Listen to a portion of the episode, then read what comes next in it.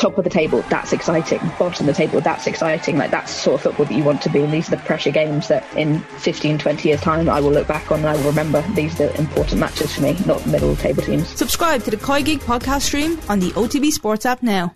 O T B A M. With Gillette, put your best face forward with our new and improved razors. Half past seven on this Tuesday morning, you're welcome along to O T B A M. Good show lined up for you over the next couple of hours. We're going to have David Myler with us to talk football. Emmett Brennan will be with us to tell us why he should be on the Taylor Serrano undercard. And Jamie Carr is a Manchester City underage coach from Dublin who is doing an ultramarathon in the Sahara and rowing the Atlantic all into one year. So he'll be with us later on in the show to talk through why he's doing it. But most importantly, for the duration of the show, another Northside Dubliner, Kenny Cunningham, is with us. How are you, Kenny? Oh, good on. Good to be uh, good to be back. Good to have you back. Last time you were with us was in and around another really important holiday as well. You were getting very excited for Christmas. You're joining us in the aftermath of one of the most important holidays I... there is in, in Valentine's Day. How did you mark the big day yesterday? oh, I suppose by by uh, making a conscious decision not to uh, not to mark the occasion, unfortunately. So yeah, no, I've never bought into the. Uh, the kind of Valentine's uh, gig, I must admit. Not for you. No, no, no. No, it's a scam, isn't it? It's a scam. is, is there, was there ever any year that you were t- tempted to be like, you know what, I'm going to let Hallmark to ta- let Hallmark take over here? I'm not exactly sure what you're... Yeah, there's pressure, isn't there? It's too much pressure. Yeah. To be honest with you. And it's uh, it's, it's too forced, isn't it?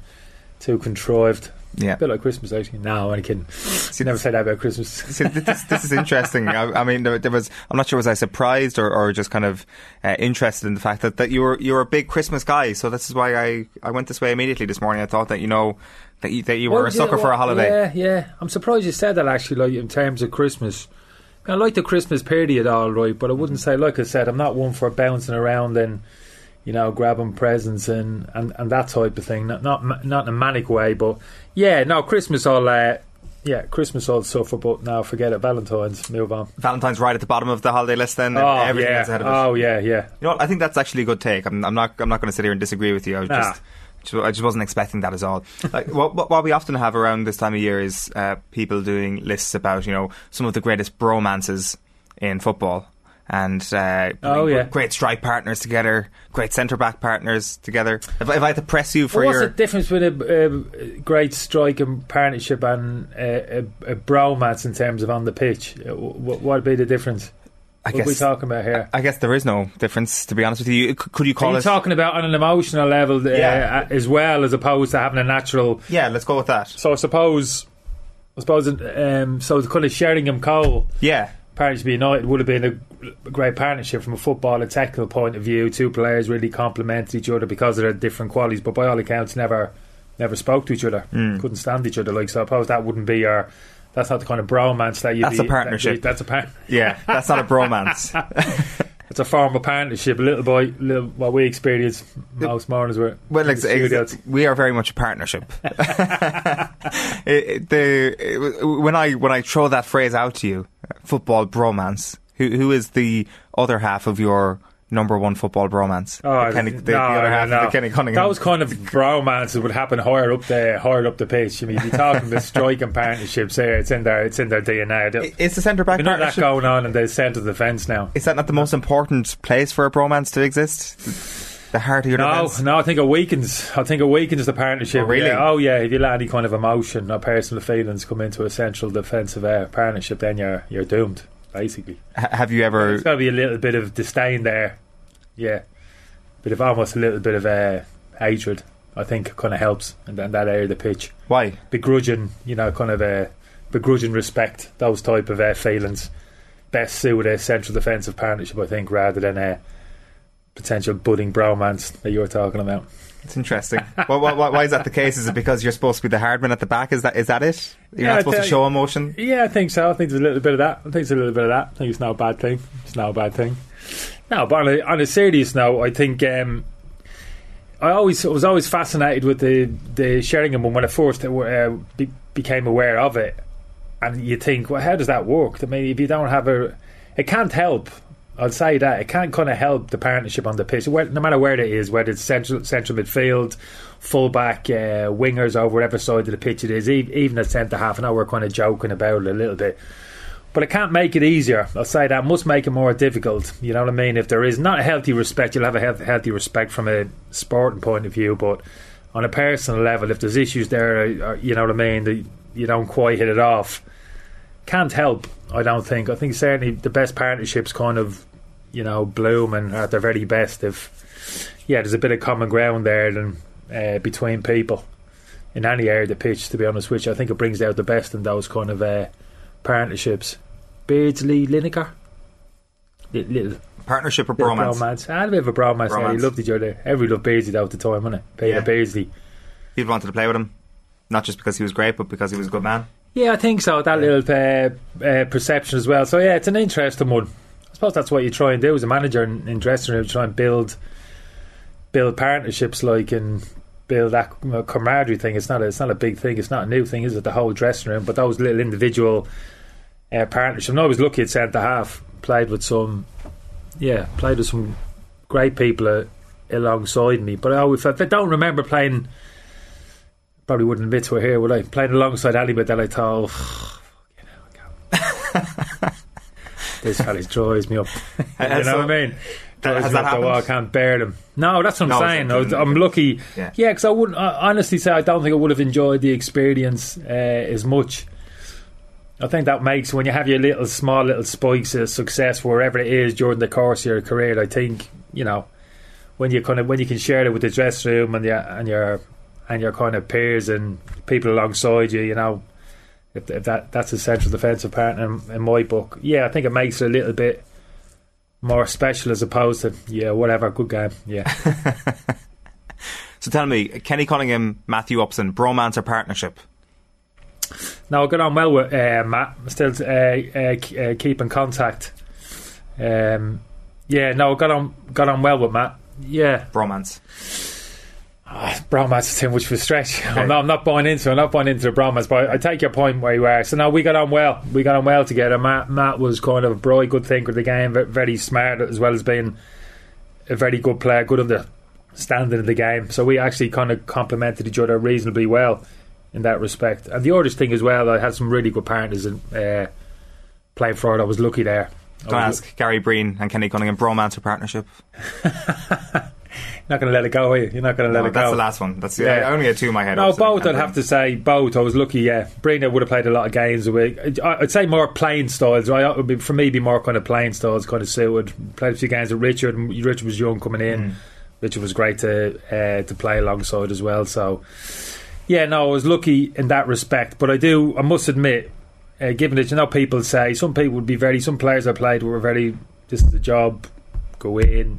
Earn your wage, you know, boom, go home, end of, you know, that's it. You know, very kind of uh, blinkered in their approach and not overly emotional in terms of the, the job itself. Maybe even the people as well. This is it. I'm in the game for ten, fifteen years if I'm lucky. Get as much as you can ever, which is right. You know, we're all the same.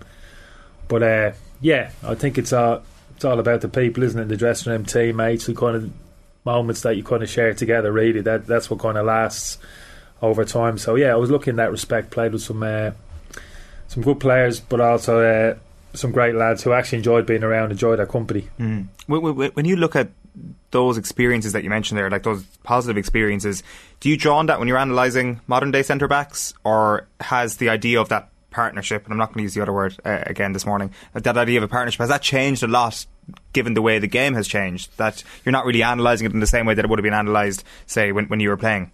I'd be very surprised if that's uh, if that's changed. I mean, I haven't really been around the dressing room too much the last uh, uh, number of years, but I'd be very surprised if that's the change. If I was a coach and a manager in the dressing room, I'd still be. I think I'd still be preaching the same things that I experienced when I uh, was in the dressing room. No, no matter where the partnership is on the on the pitch, but just kind of uh, good communication and just, and particularly that defensive unit. I was always a big fan of um, when I played. Um, Maybe the different your defensive unit, in particular the back four, predominantly as it was then, but treating that unit in isolation, actually spending a bit of time together, even not so much. Wee, not so much. Teetotal obviously wouldn't have been a great night out with me, but I'm talking about maybe a video analysis room, that defensive unit going in together, sitting down, looking at footage and talking amongst ourselves, you know. And I, I quite enjoy that, being a kind of distinct little uh, group within the within the main group. I felt those type of things really kind of pulled people together, like the defenders uh, together. I quite enjoyed that, and I got a feeling the kind of defenders in particular Uh, really bought into that. Maybe not so much the forwards, might have been a little bit more different, but yeah, so that so, so that type of thing I really kind of bought into. I enjoyed that. I was always kind of aware of that coming out of the game, and maybe doing a bit of coaching, the kind of players uh, reacted positively to that, particularly kind of uh, particularly defenders, you know, just kind of really kind of pulling people pulling people together. Why do you think that is, that the defenders had more of an interest in that? Because it it is curious. Like, I mean, it's just off the top of my head. I'm not sure if this is actually uh, reflected in the numbers or not, but it does seem that even when it comes to, like, punditry, some of the better pundits that we see are defenders or midfielders. Like, I mean, the, the attackers, as you suggest, are maybe haven't always proved to have the same eye that a defender would have for the game. Is is that is that the same thing, or is yeah, it? It might be. Yeah, yeah it might be a little bit simplistic. I think you're right. I think you're probably the names that roll off the tongue are yeah. probably those type of players, like defensively uh, kind of uh, minded players. So what's going on in terms of the psychology there, the mindset, not too sure. People will say in terms of how players perceive the game, having a good eye for the game, you know, generally speaking, maybe those players would be a little bit further down the pitch, like central halves, kind of central midfield. Not quite sure. That might be a little bit derogatory towards maybe the forward, the more kind of forward thinking uh, players. Yeah, it is an interesting it is an interesting point, all right, but yeah, but I think it's a good thing. I think it's a good thing. Those those little small partnerships are uh, around the pitch are important. And I played a lot of my career at fullback. You know, I wouldn't have play, played all my career at centre half. So for me, playing right back, that kind of player immediately in front of me, that right side of the midfield, I, you know, played with ten, twenty yards in front of me for most of the game, was absolutely huge. So good communication with uh, with him was important. So I always felt I worked in a small little unit down that side of the pitch with me right-sided uh, midfield. So communication was important, relationship mm. uh, was important uh, with those type of with those type of people. So yeah, I think that's a normal thing. I don't think that's anything new, Owen, is it? I think that's, you know, it's not that's not even football. That's any kind of team sport, is it? You know, I'm sure the lads, if I don't know, you'd have enough Gael lads here and the, the hurling boys on rugby as well. In particular, like those key partnerships all over the pitch. You know, rugby's probably the most prevalent one at the yeah. moment, isn't it? In terms of the Six Nations, but those kind of relationship with people who really operate in those same kind of areas of the pitch, I think is is absolutely huge. Probably rugby's probably the best example, yeah. isn't it? I'd imagine, in terms, I'm talking about the back four unit being together, you know, being on the training pitch together, maybe doing drills together, or being in the video analysis room. Well, that you could magnify that tenfold, I'm, I imagine, in terms of the line out in rugby, the, uh, the tight group there, uh, scrum, you know, that type of thing, combination play, the backs, all that type of thing. I think it's important, and yeah, I think players generally kind of qu- quite buy into that.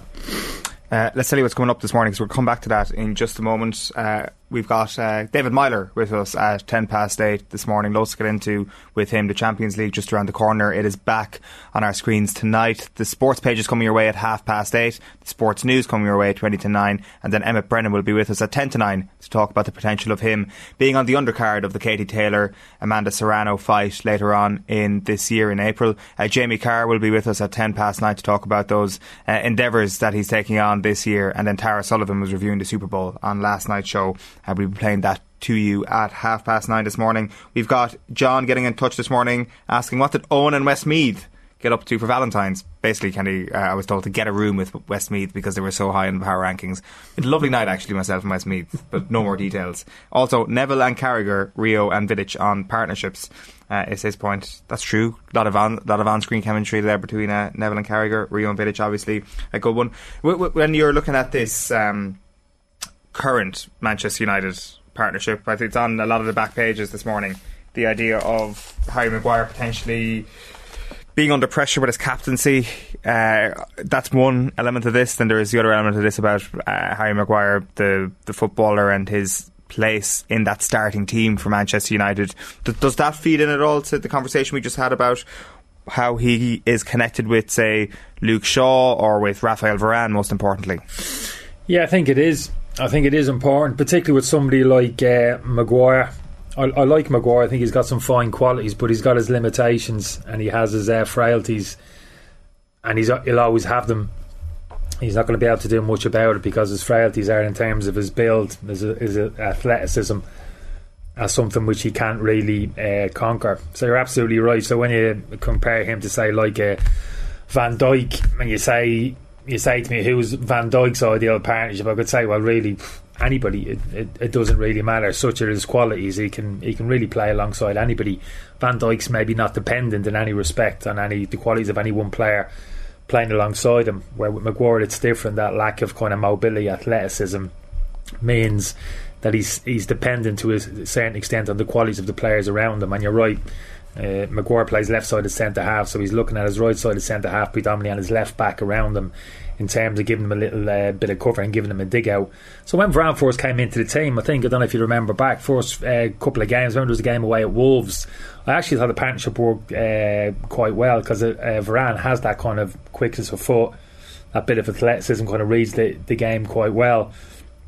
Maguire is obviously very dominant in the air, very good ball, uh, very good ball player, and actually reads the game uh, very well. So their first couple of games together, I thought, although I wouldn't have been a huge Maguire fan, I like Maguire, but I, I always thought he might get found out because of the for the reasons that I'm saying, at the very highest uh, level um, at Manchester United. But the first couple of games, I thought they complemented each other very well. But just feel as if you're always.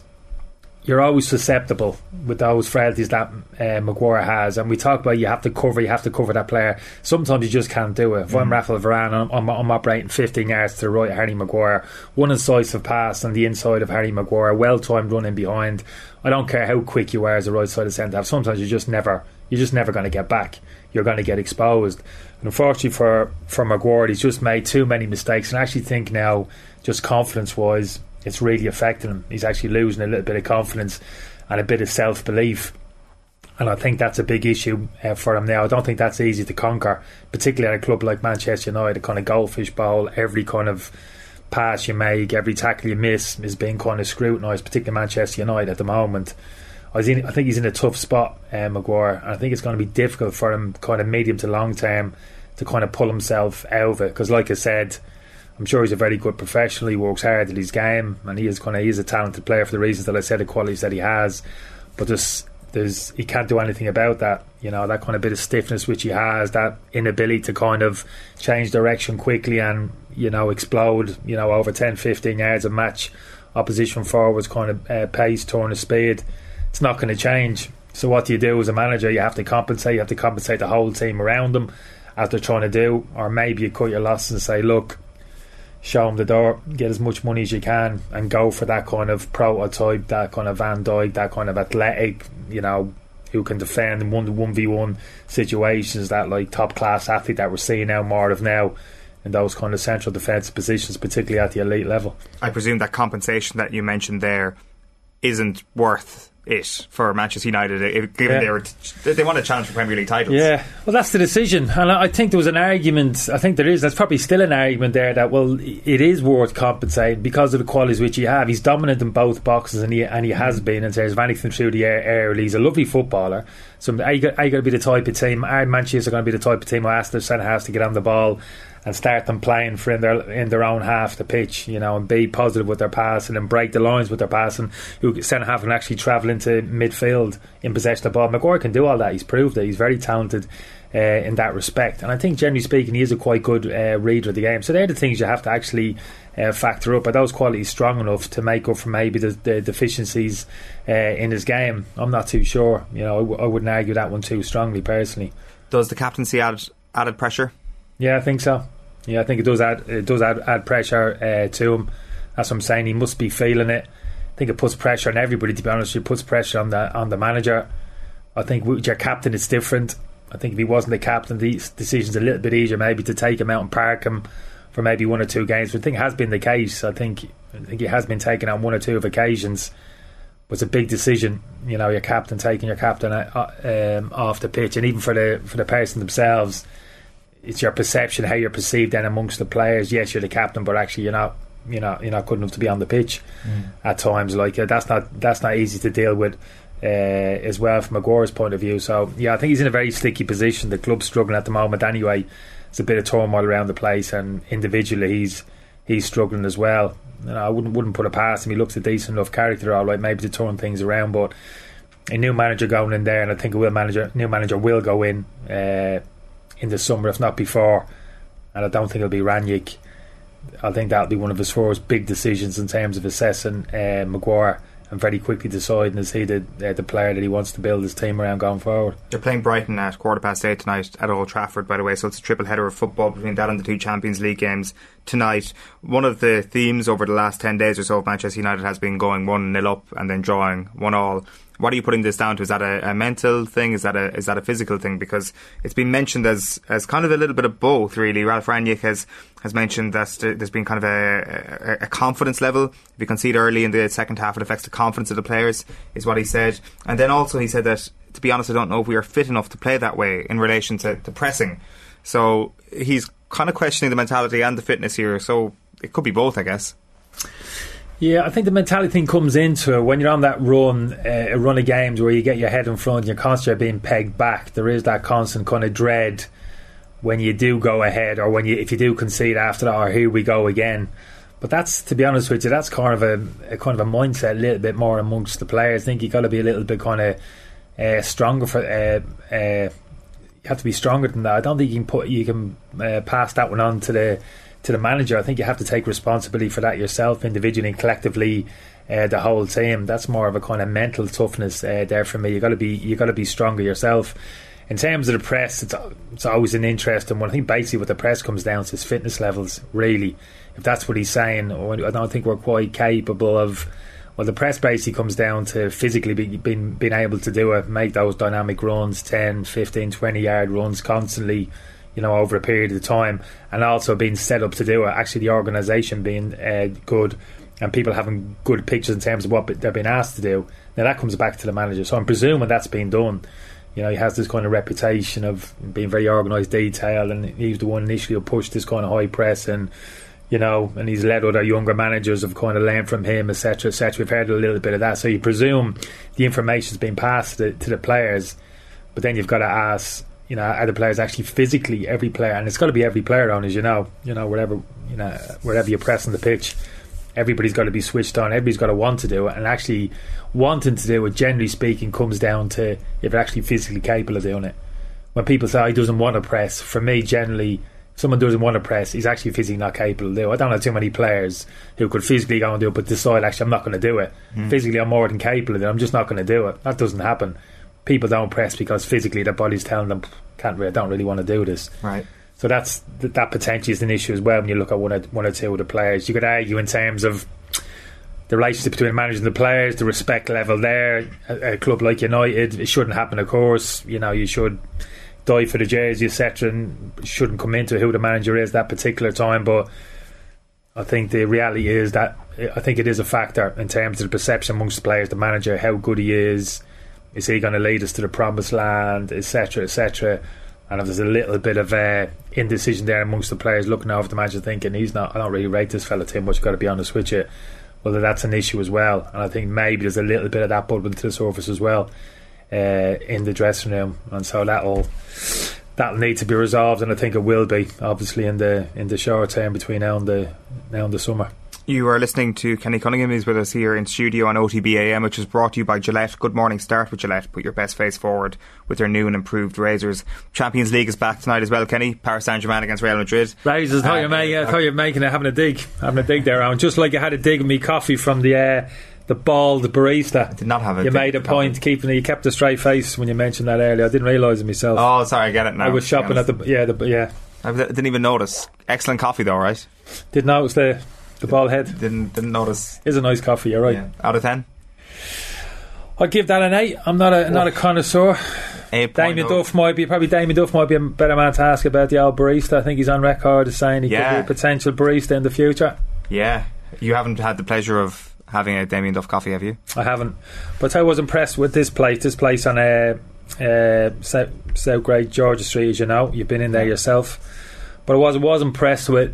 Uh, I asked a gentleman this morning. I said, "There's nice uh, aroma in here, off coming off your uh, coming off your pastries. Do you mind me asking? Are they um, are they freshly prepared?" And he assured me that they had the dough delivered into the premises very early in the morning, stroke during the night, and so the the actual breads and the pastries are cooked oh. on the on the premises and displayed. And he said they if they're not gone by two, three o'clock, he said they'll uh, half price and they're out the door, and none of them will be re uh, resold the following day, which is good to know. Is um, a, which is good to know. Good bakery.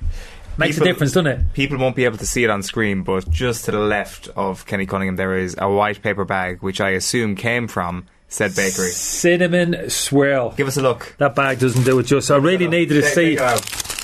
Really needed a see-through bag to get. You even put a little uh, serviette in there. Now look at that. That that's the glint off. That's oh. glistening, isn't it? Can you see that? Yeah, I can.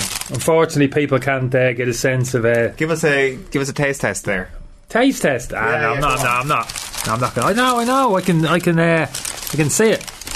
I'm enough of a connoisseur of uh, cakes and pastries over the years. So, um, like, I mean, so you you came into the office at what, around ten past seven this morning. You're going to be here till around. Well, experience tells me not to be dependent uh, on yourself or anybody else in this office for uh, you know. Uh, fresh cup of coffee and a selection of pastries when I walk in the door, so obviously you got to take the bull by the horns to an extent. Have a fresh cup of coffee. We don't have pastries all the time, but we will be open to any donations.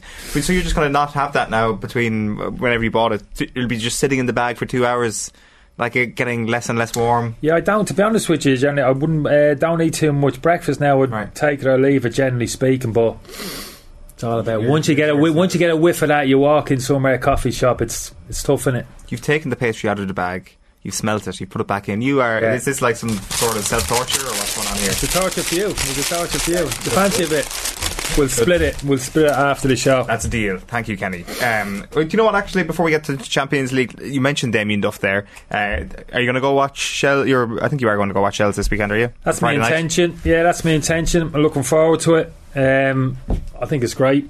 I think there's a lot of great subplots around the league, to mm. be honest with you. But I think Shells is a is a big story as well. I think Damien himself, the club, I'm really interested in watching the the team play, how he sets up the team. Big great game against uh, Pats. New manager there as well, Tim Clancy. Good luck to him. Had a great season with Drogheda last year. Uh, big chance for him. At Saint Pat's, he's done a bit of business there. Lost lost some uh, key players over the winter, which was a blow for them, because I thought Pats we're actually in a great position to challenge actually Rovers this year, just with one or two uh, additions, and then they lost a few key players. Lee Desmond headed off to um, America. Robbie Benson went back up to Dundalk uh, with the manager, of course. Matty Smith there as well, would, would have been a blow with a great season last year, headed up to Derry, but he's done some business, brought a few uh, uh, players in. Owen Doyle as well, probably mm. aware of.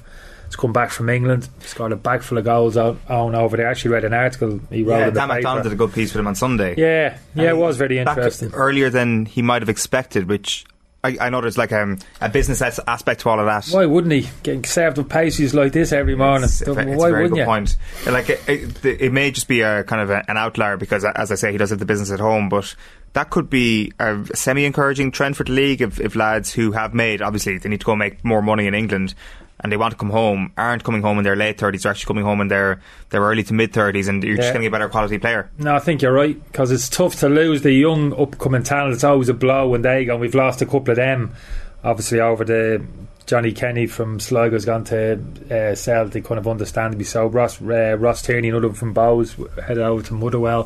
So it's always tough, it's always disappointing to see the young talent go. It's understandable, and kind of good luck to them, but you, you kind of want to hold on to them for his for as long as possible. But you're right, the cushion's the blow when you have players like Owen, probably in his prime, in thirty, thirty-one years of age, nowhere near uh, being over the hill. There's other issues there to play, like you're saying, in terms he's got some uh, uh, business there as well he's looking to kind of set up, and that's obviously a bit of a driver for him as well. Yeah, but great to see these players coming back into the league.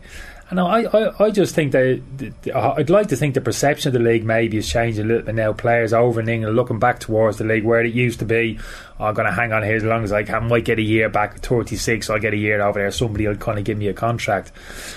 But I think I think those top four, top four or five teams there for a couple of years now, I just think there's been real quality within the squad. And I think it's like some of the limited success maybe say we're having in, in Europe, you know, European football, don't underestimate the attraction of that for our lads. Lads who go over to England will never experience European football. That's pretty much a given, unless you're lucky enough to break through at the, at the highest level.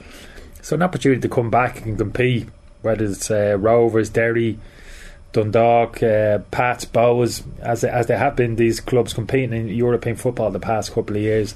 That must be a big carrot for these yeah. players. And just the professional aspect, I think. A lot of young managers now coming, young coaches coming. I've mentioned a few of them all already. Got some uh, uh, good ideas, very switched on, very bright.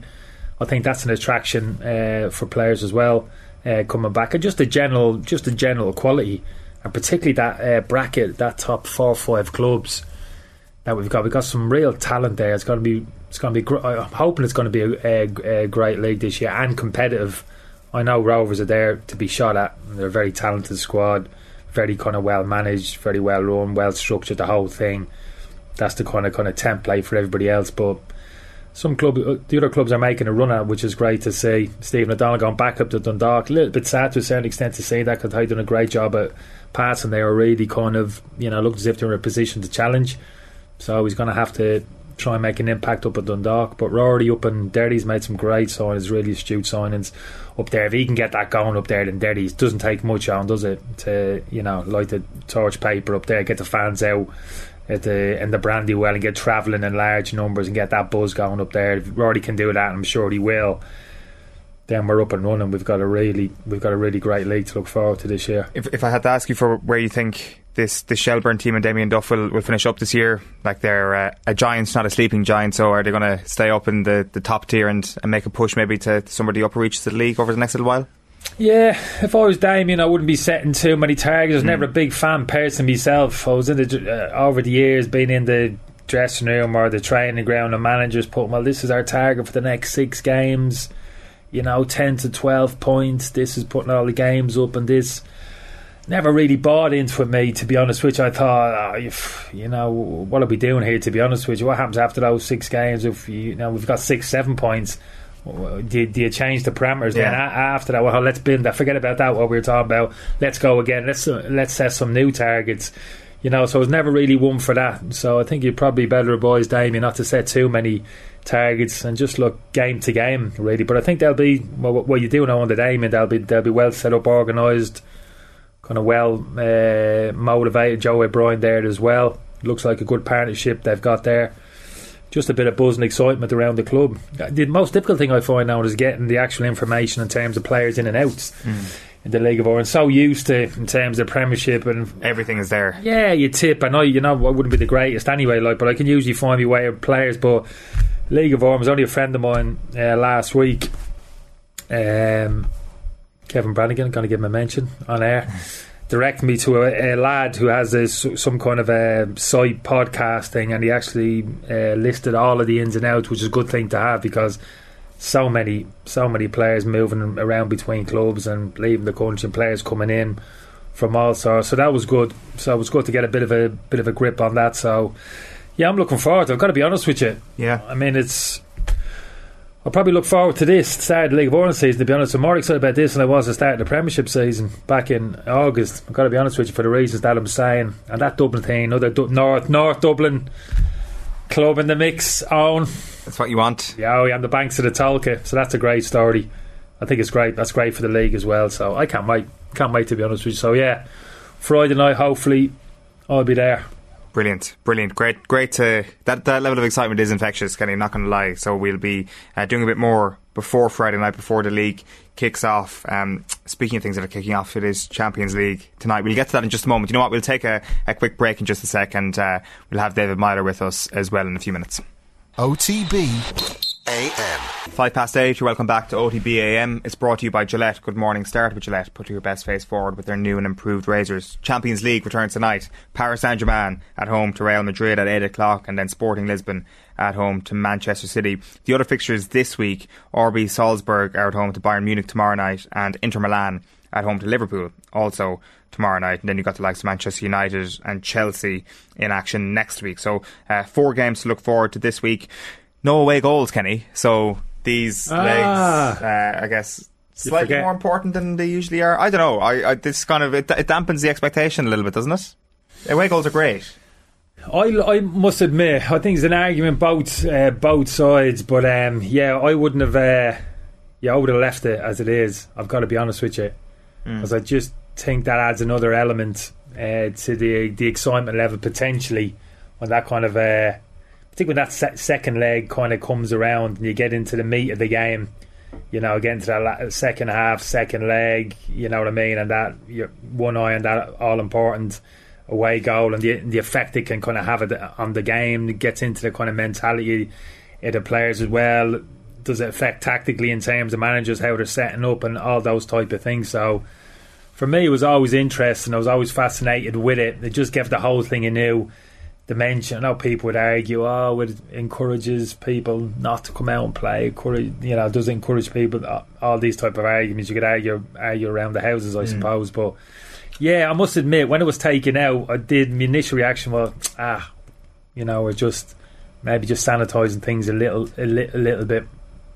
little bit too much maybe. Like, I just thought it was distinctive, yeah, you know, in terms of the way goals. It was like, and yeah, I suppose you could argue this is ridiculous, it really, when you think about it kind of logically, if you bring the whole, you know, whoosh, logic manual down, yeah, me, me, me, me, on top of it, maybe so. Yeah, but I, I quite enjoyed it, to be honest with you. I thought yeah. it was a nice little ingredient. It was different for sure. Yeah. We've got David Myler with us. David, how are you getting on? Good morning, lads. Good to have you back in the show. uh Does this change the dynamic then tonight, tomorrow night, these first legs, that we may see these away teams going for it just that little bit more? Oh, definitely. Um, I, I agree with Kenny. I think, you know, the, the way goal brought some magic. I believe, though, the, the biggest problem for me with it was when it went into extra time, if a team then scored, um, they hadn't changed that. But it does it does lose that little bit of spark. Like, you know, if you're if you're away first, you, you kind of look to, you know, be solid, not concede, and then at home you look to push on. Um It used to be always that big team was kind of home advantage in the first leg was huge. Um, but certainly you expect probably teams to be a bit more open um, and play a bit more football. I was going to say on there, me, me and David probably wouldn't be... All right, David, how's it going? You all right, Kenny? Yeah, yeah, I'm twisted up here with my uh, headphones. Sorry, sorry I didn't acknowledge you when you first uh, came on. I didn't... Uh, yeah, I, I suppose me and David, I was going to say, just to talk us both down, Dave, we can't lean on too much... Um, personal experience here, me and, me and Dave, when it comes to like ch- uh, Champions League football, home and away, and the the away goal drill. I might be wrong, yeah. David, unless I'm misrepresenting you here in terms of your uh, your career. You didn't nick, no, no, you didn't nick one of those Champions League places with Hull, did you? When you when oh, you're on, when you're on fire there, were you? We got we got Europa League uh, when we lost the F A Cup final against Arsenal. Um, well, I can I trump that. I can trump that uh, Anglo-Italian when I was at Millwall in my early days. The Anglo-Italian competition, which has long been forgotten, way before your uh, uh, time, David. I experienced a little bit of a European competition. It didn't last too long, to be honest. Which the competition was kind of skybosh because there was murders going on. There was players fighting mm. up the tunnels, and there was all sorts going on. Like, it's probably the wrong time for the competition uh, uh, to emerge. But yeah, that was my only. Uh, That was my only sampler. What was that competition well, called? Oh, sorry, David. Anglo-Italian. Oh, that was the literal name of it. Yeah. Go, go for it, David. No, Joe Kenny, we, um, who do we play? Uh, F C Lokeren from Belgium. Yeah. Um, and we drew away in the first game, and we came back, obviously, to Hull and played them. Um, and we drew, it was one all at home, uh, and we got knocked out in away goals. And um, we missed a couple of great chances at the end. So um, too conservative when you went out, too conservative... Well, do you, you know were meant to be an attacking midfield player. You, you, you were meant to be the one nicking the away goals here. What, what, what was going on? Do you know what? There was none of that. No, oh. um, we were all fresh out of water. We had a couple of Spurs boys who played Champions League, but the rest of us hadn't experienced, you know, the the lights of European football. So we were a bit nervous. It, it, does it feel different when you're out there, David? Does it feel like right? This is this is a bit bigger. Yeah, it does. Um, no, definitely, because obviously at the same time when we were playing away, we were like, if we can, you know, nick a goal, obviously it's massive being an away goal. We knew that, um, but we were we were solid. Obviously, if we if we'd managed to get through the tie, we got into the group stage, which would have been enormous for the club and us as players at the time. Um, you know, we, we probably didn't perform particularly well in the first half. Got going in the second half, uh, created a couple of half chances, and then Robbie Brady had a great chance.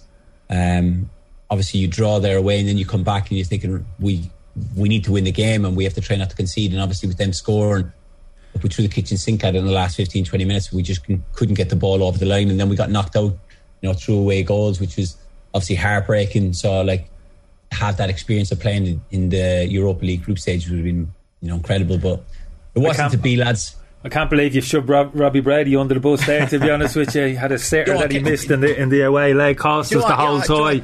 Joe, Kenny, you know, you know what it's like. I'll, I'll go one more. Tom Huddleston missed two great chances in the home leg, um, albeit one was cleared off the line, but someone with his ability and his striking of a ball, you'd expect him to score, but you know, oh, he's done it again. I thought he was going to give him a dig out. He's pushed him back under the bus. He's pulled him out from under the bus, and then he's thrown him back under again. Hey, hey, unbelievable. You know what it's like in this media world. You have to be honest. Um, can't beat around the bush and protect people. Oh there, oh there, it's harsh. It's a, it's um, a decent Hull team. Just looking at it here, uh, like I mean, was it, Harry Harry Maguire was there uh, as well, obviously. So I haven't. Are we, go, are we going? Are we going down that road now? Are we going to move on to United and go down the Harry road? Let's stick on the Hull road. Let's no, stick on. Sorry, this is, this, of, is, this is Hull version of Harry. Superstar, you're right. Oh, a lot of superstar, a lot of big egos in that dressing room. When David was there, you're absolutely do you know right. What, do you know what, present company you know inclu- included or excluded? I don't know whether you'd exclude the company or include it.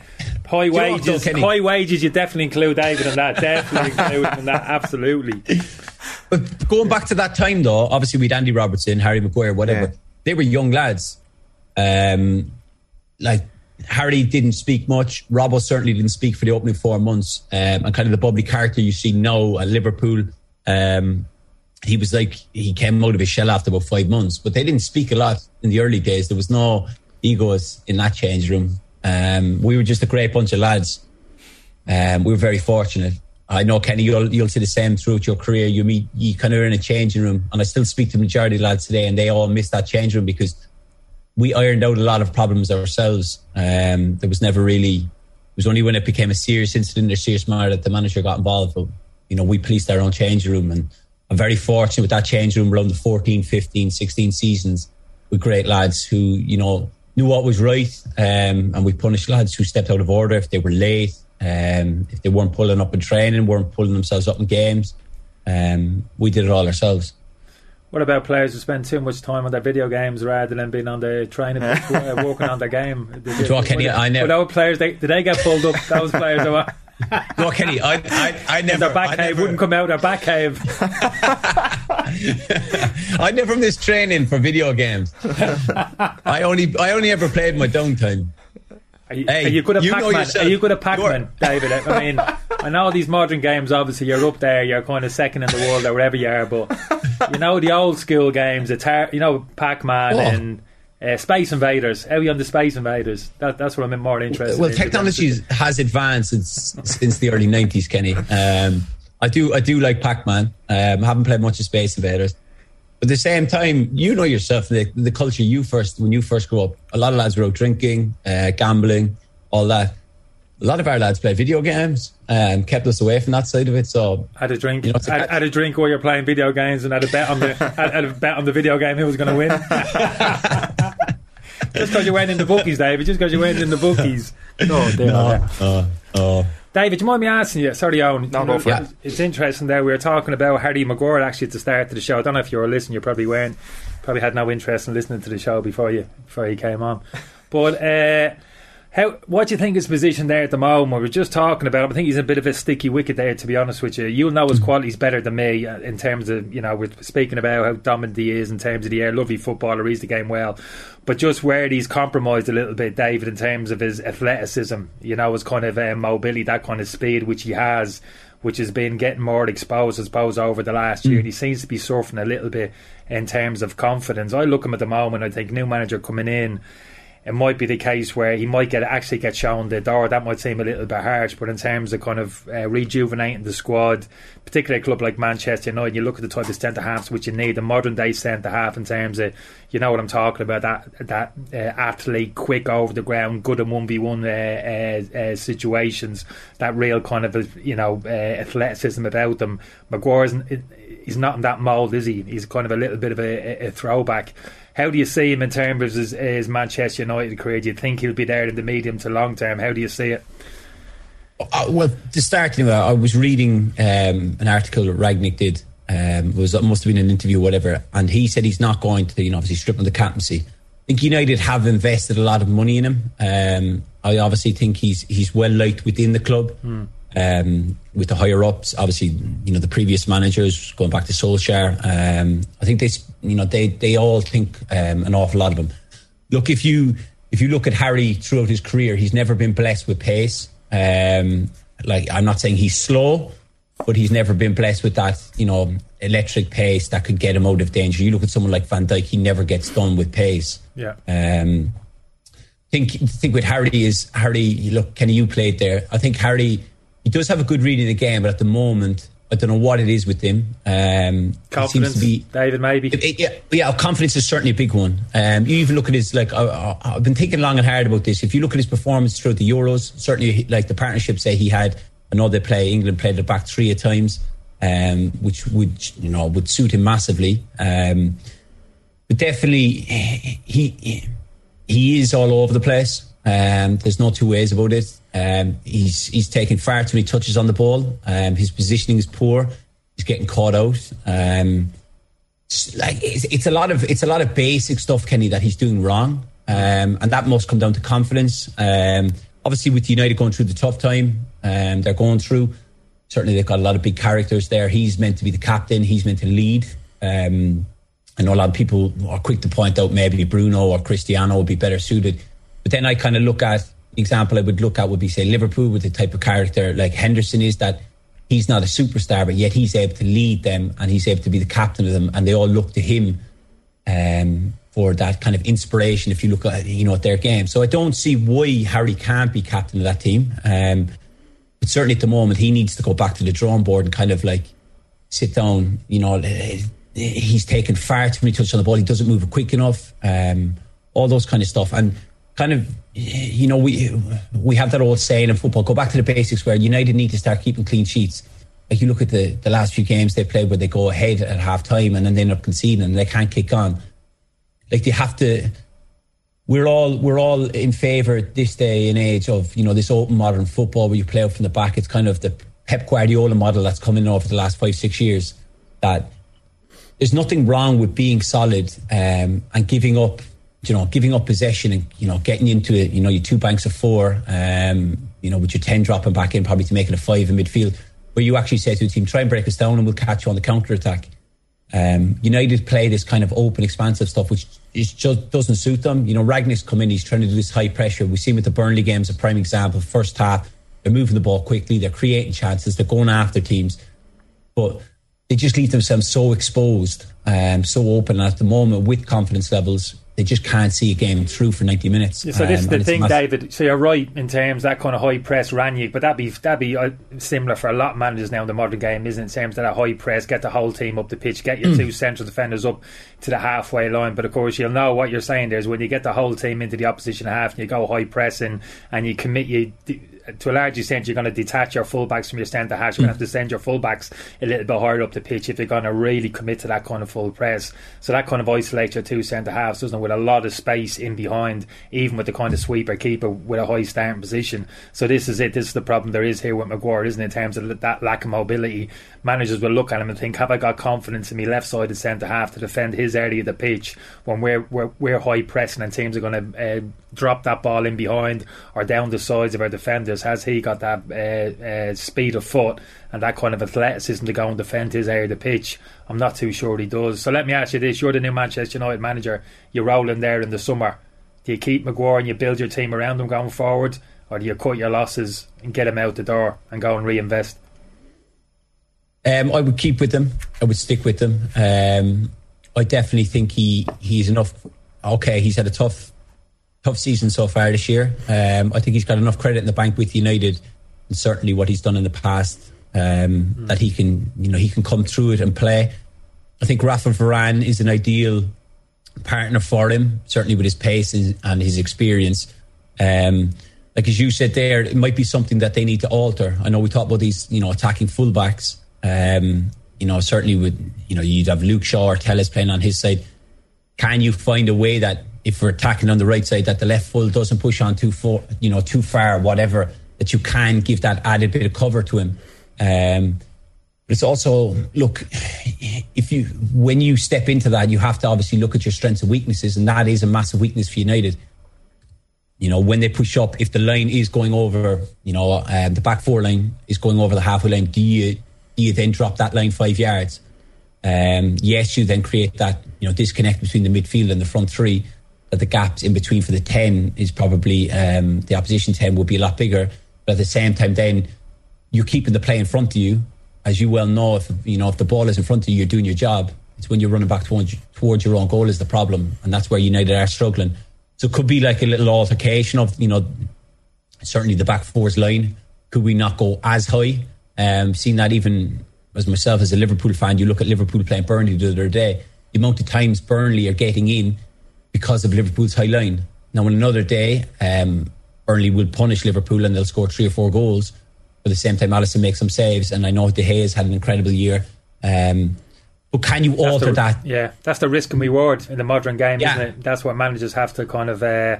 But do you, do you not feel, Kenny? Though there is this, there is this perception now that teams have to play a particular way.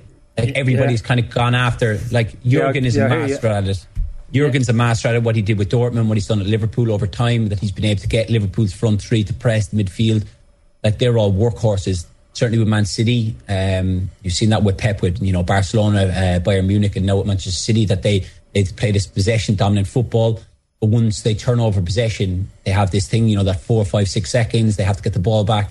Um, I think they're shaping the Premier League in terms of then everybody else. I'm going to say, when I say everybody else, I mean the kind of top six sides who are pushing for top four, trying to compete with those two teams, that they're kind of following in that.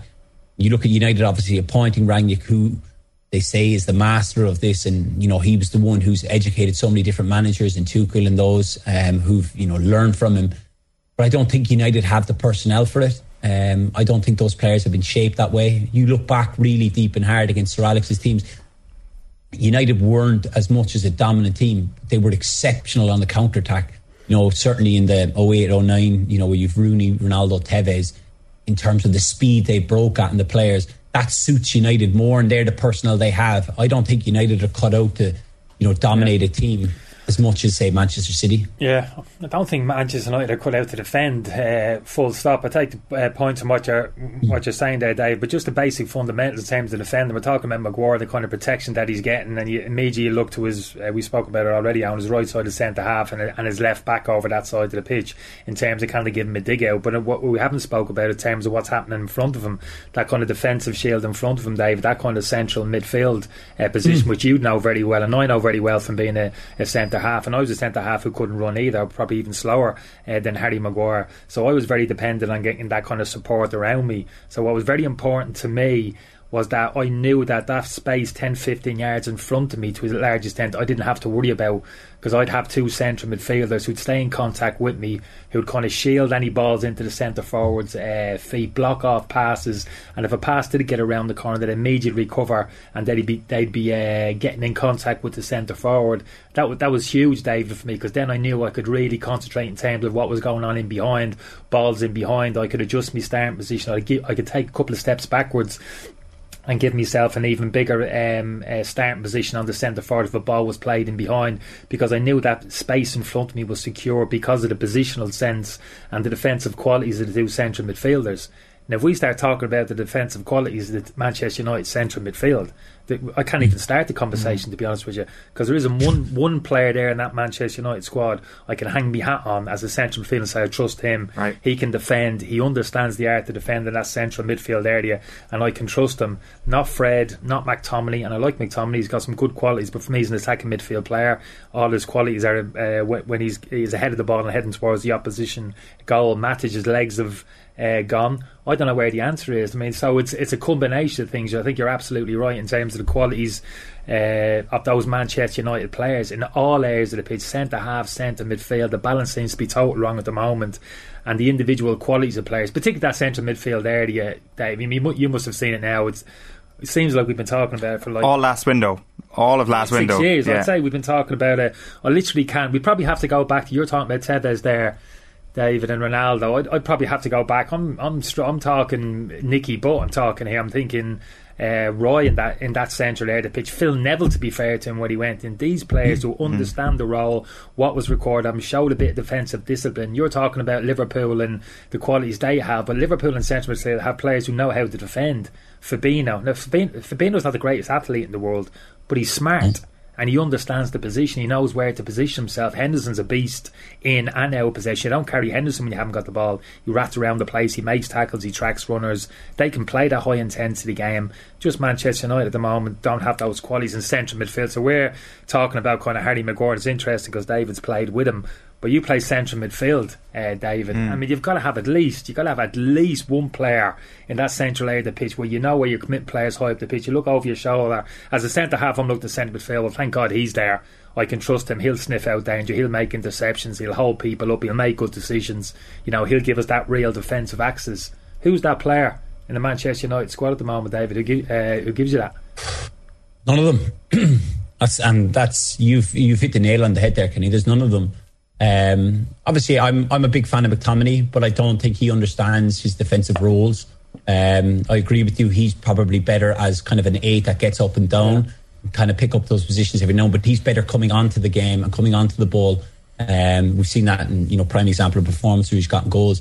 Fred is Fred is a luxury six. um, he, he doesn't do the nitty gritty stuff, the stuff you're talking about where you're screening, you know, the attacker, you're, you know, you're you're blocking those passing lanes, you're stopping balls getting in, so you might get a touch on them, you're, you're causing, you know, upset the uh, opposition's build-up.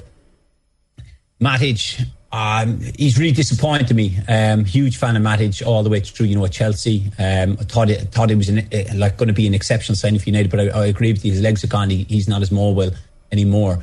Um, like it's it, it's one of those, that sixth player Um, is crucial, and I don't think people people realise that.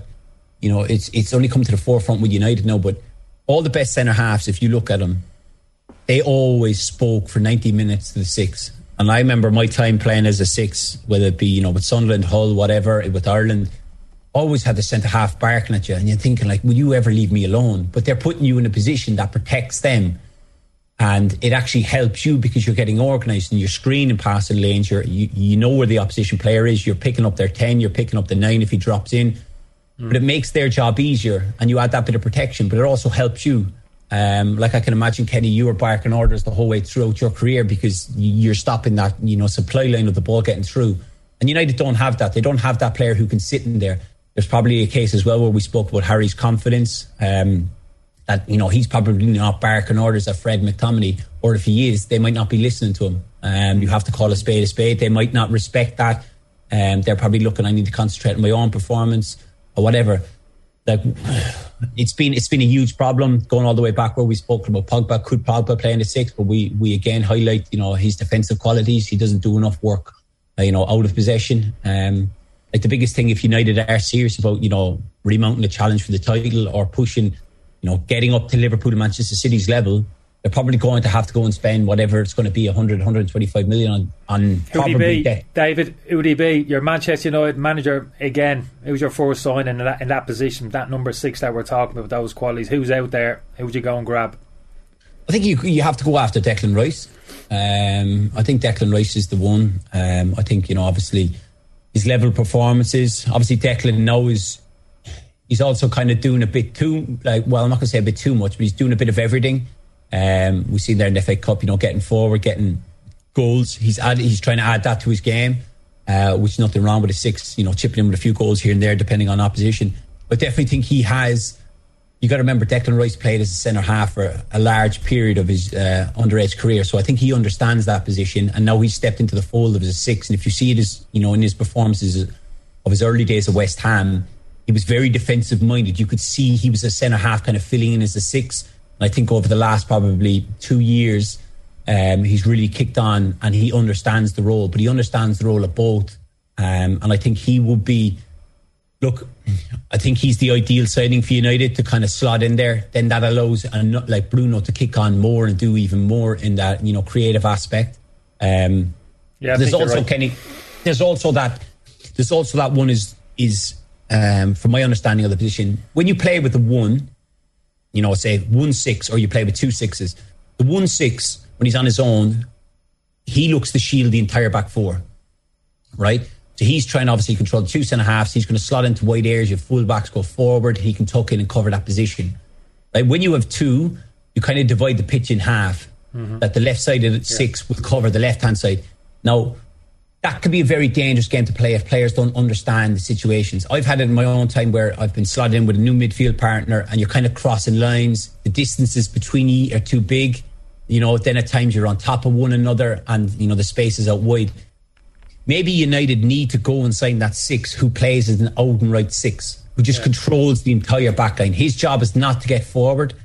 It's just to stay there, win the ball, and give it to, in arg- arguably, inverted commas, the better players who will go and, you know, create some magic, who will go and create chances. Yeah. Like if if if if you look at it, if, if they were to sign Declan Rice and he plays as the six, and then you put Pogba and say Bruno in front of him, and you say, look, like Declan's obviously a confident young boy. Um, he'd probably go, do you know what? I'll do this, and then I'll I'll give the ball to you, and you go and create the magic. You go create goals, score goals, whatever you want to do. But I know my role, and I ain't moving from here. And then you almost form that little triangle between the two centre-halves and the six, that the six then can cover into wide areas when the full-backs get forward. Like Kenny, I've spoken to you several times over the years about if you look at when you Henderson plays... I haven't spoken to you the last couple of years. You haven't picked up the phone to see how it was. I know that. It's not even a little bloody at, text, WhatsApp message. How's things with you? Oh, oh good. Family well. But if you look, if, Absolutely if you nothing. Look at, no, I'm giving it all that, like me mate. Yeah, we've spoken a lot over the years. Yeah. But look here, let me finish, right? But if you look at, I go back to Liverpool because I watch an awful lot of Liverpool. Have you not right? got a signal on that back cave of yours? Have you not got a signal on no, your phone? No, I don't. You no, can't, you can't make outgoing calls around now. Right, go phone on. Gets turned off. Keep going. Go um, on, keep going. But if you look at Liverpool, right, and I agree with you, Fabinho is an ideal six. He's six. He's one of the best in the world at it. He doesn't have a lot of pace, but he reads the game better than a lot of people yeah. do. But if you look at, right, Henderson is the one that plays on the right, yeah. the three, and he covers for Trent Alexander-Arnold an awful lot, and he allows him to get forward. Be- why? Because he understands his role, but he also understands the tr- attacking threat that Trent brings with his assists, his goals and whatever. And they've Jurgen has found the balance. And if you look at it, that's why a lot of people say when Henderson doesn't play, you un- you notice there's a massive unbalance in their side.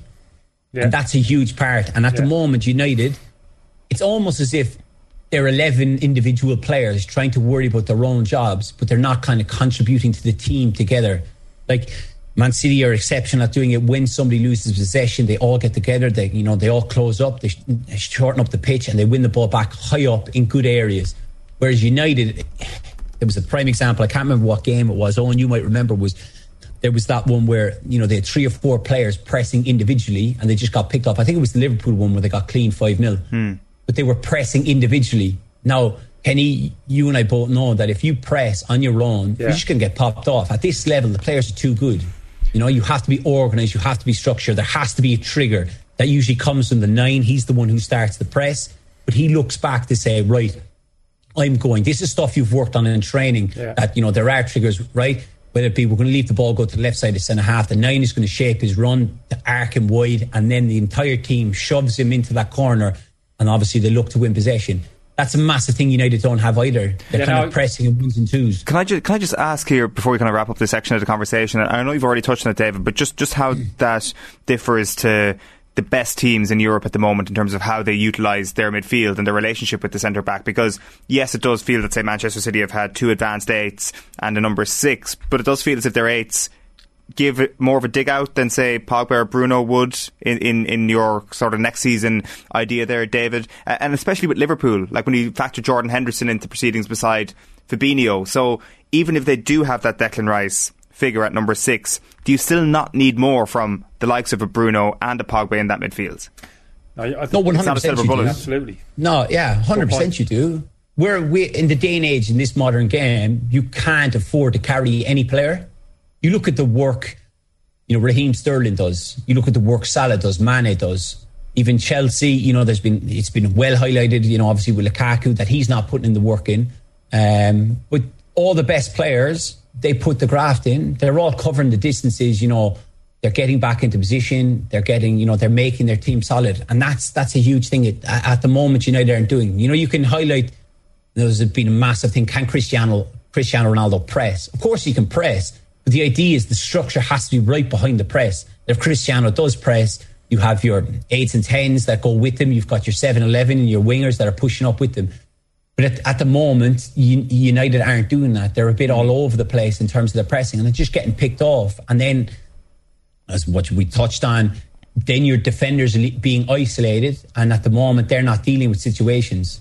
Um, and that's that's a massive problem for them. D- David, talking about recruitment, bad recruitment, Liverpool not really in that category whatsoever. I mean, if you look at the early signs of Luis Diaz, for example, it looks like he's going to be somebody who slots straight into this team. I assume you'd be quite confident of, of them progressing against a tricky Inter Milan uh, set of ties?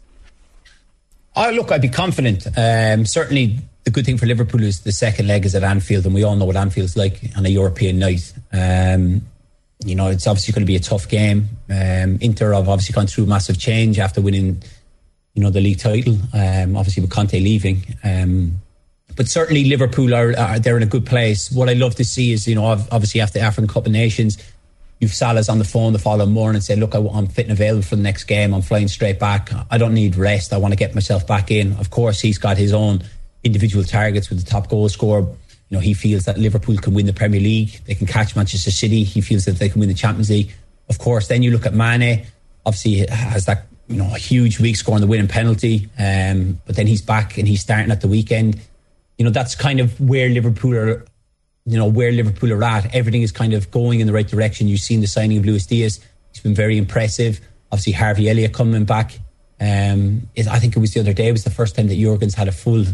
full fit eleven, um, well, a full foot squad to pick eleven from um, in a long time, which is only a massive, you know, massive plus, because the game's going to come thick and fast. Liverpool will want to continue this form of Champions League. They'll want to go and win it. Of course, you know, the, the nine points behind City with the game in hand. They'll want to win that. They play City, um, I think it's in April. So they're massive games, and obviously he needs a full fit squad that he can rotate. And, you know, Luis Diaz looks... You know, he's the signs early on are that he'll fit straight in. He'll be like another Diogo Jota, um, that kind of player, which is obviously massive because Liverpool have never really had that backup for Mane and Salah.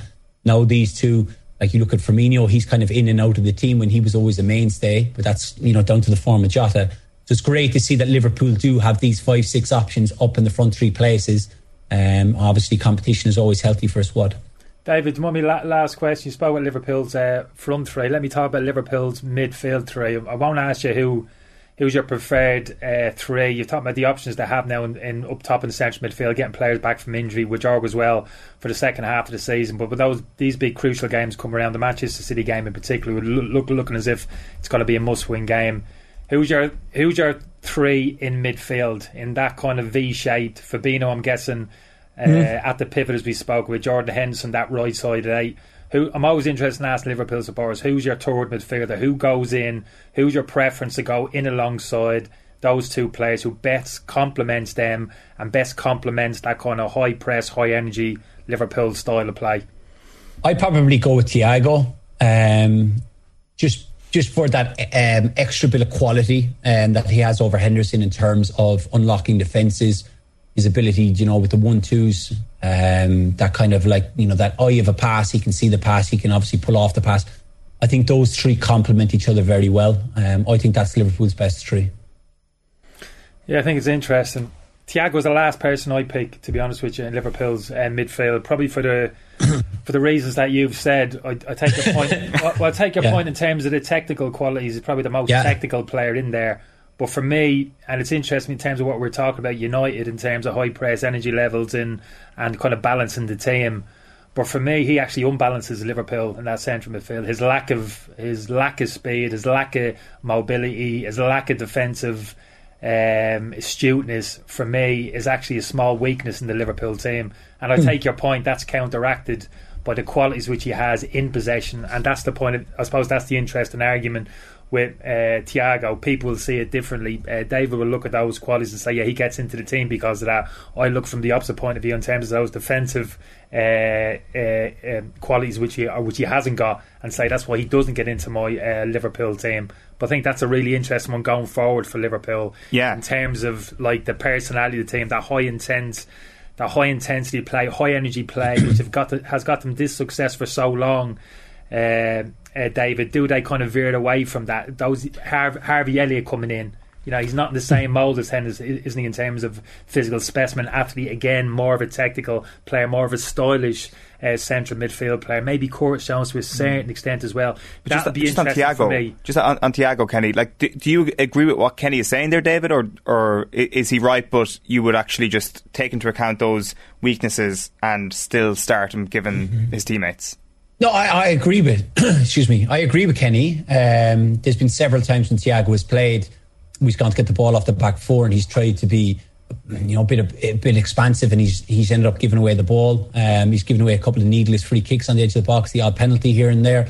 Um, I definitely think, you know, him as a six out and right, I wouldn't feel as confident as Fabinho or Henderson. Um, that's why we would play him more advanced. I get Kenny's point; he doesn't have that tactical awareness, but a lot of it does come down to your opposition. Um, you know, you look at Thiago, obviously he's had, you know, a wonderful career with Barcelona. Um, like obviously he'd been young pup playing on that side, but Bayern Munich certainly playing that six.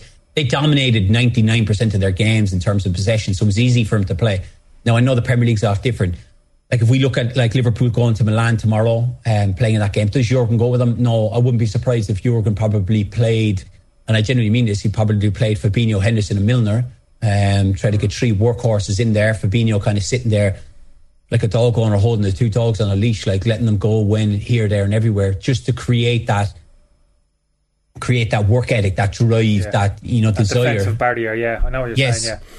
It's, a lot of it will come down as well um, to opposition and what, you know, if you're playing home or away, how good, the, like when it comes to Man City, what way will Jurgen go then? Um, like the front three kind of pick itself. You know, that's it's a lot of it is that. Like, yeah. he, but there's good I options there, David. I will say that he's got good options yeah. there now, Klopp, in terms of that central midfield and forward area. He's players yeah. with different qualities. You know what I mean? We're talking, you know, technical abilities, great athletes, and I think David's right. A, a lot of them, some of them might come down to in terms of quality opposition. You know, what's their strength? Well, you might actually think, I need that little bit more creative edge in central midfield against this. In, I, I'm a big fan of this Inter, Inter Milan team, particularly defensively. I think they're back three. If you can get Bastoni, uh, De Vrij and Skriniar on the pitch, that's as good a defensive uh, unit as you're going to get across Europe. So you might have a look at that and a bit of screen they have in front and think, you know, I le- need that little bit more of a creative edge in that central area of the pitch, and that might get Thiago the nod yeah. uh, for the game. You know, it could come down to that. And the thing is, I mean, the, as David pointed out there as well, the, the bill of health is looking good for Liverpool as well at a really important time of the season. Fighting on two fronts though, I don't think anybody, any Liverpool fan is giving up on the chase on Manchester City just yet either.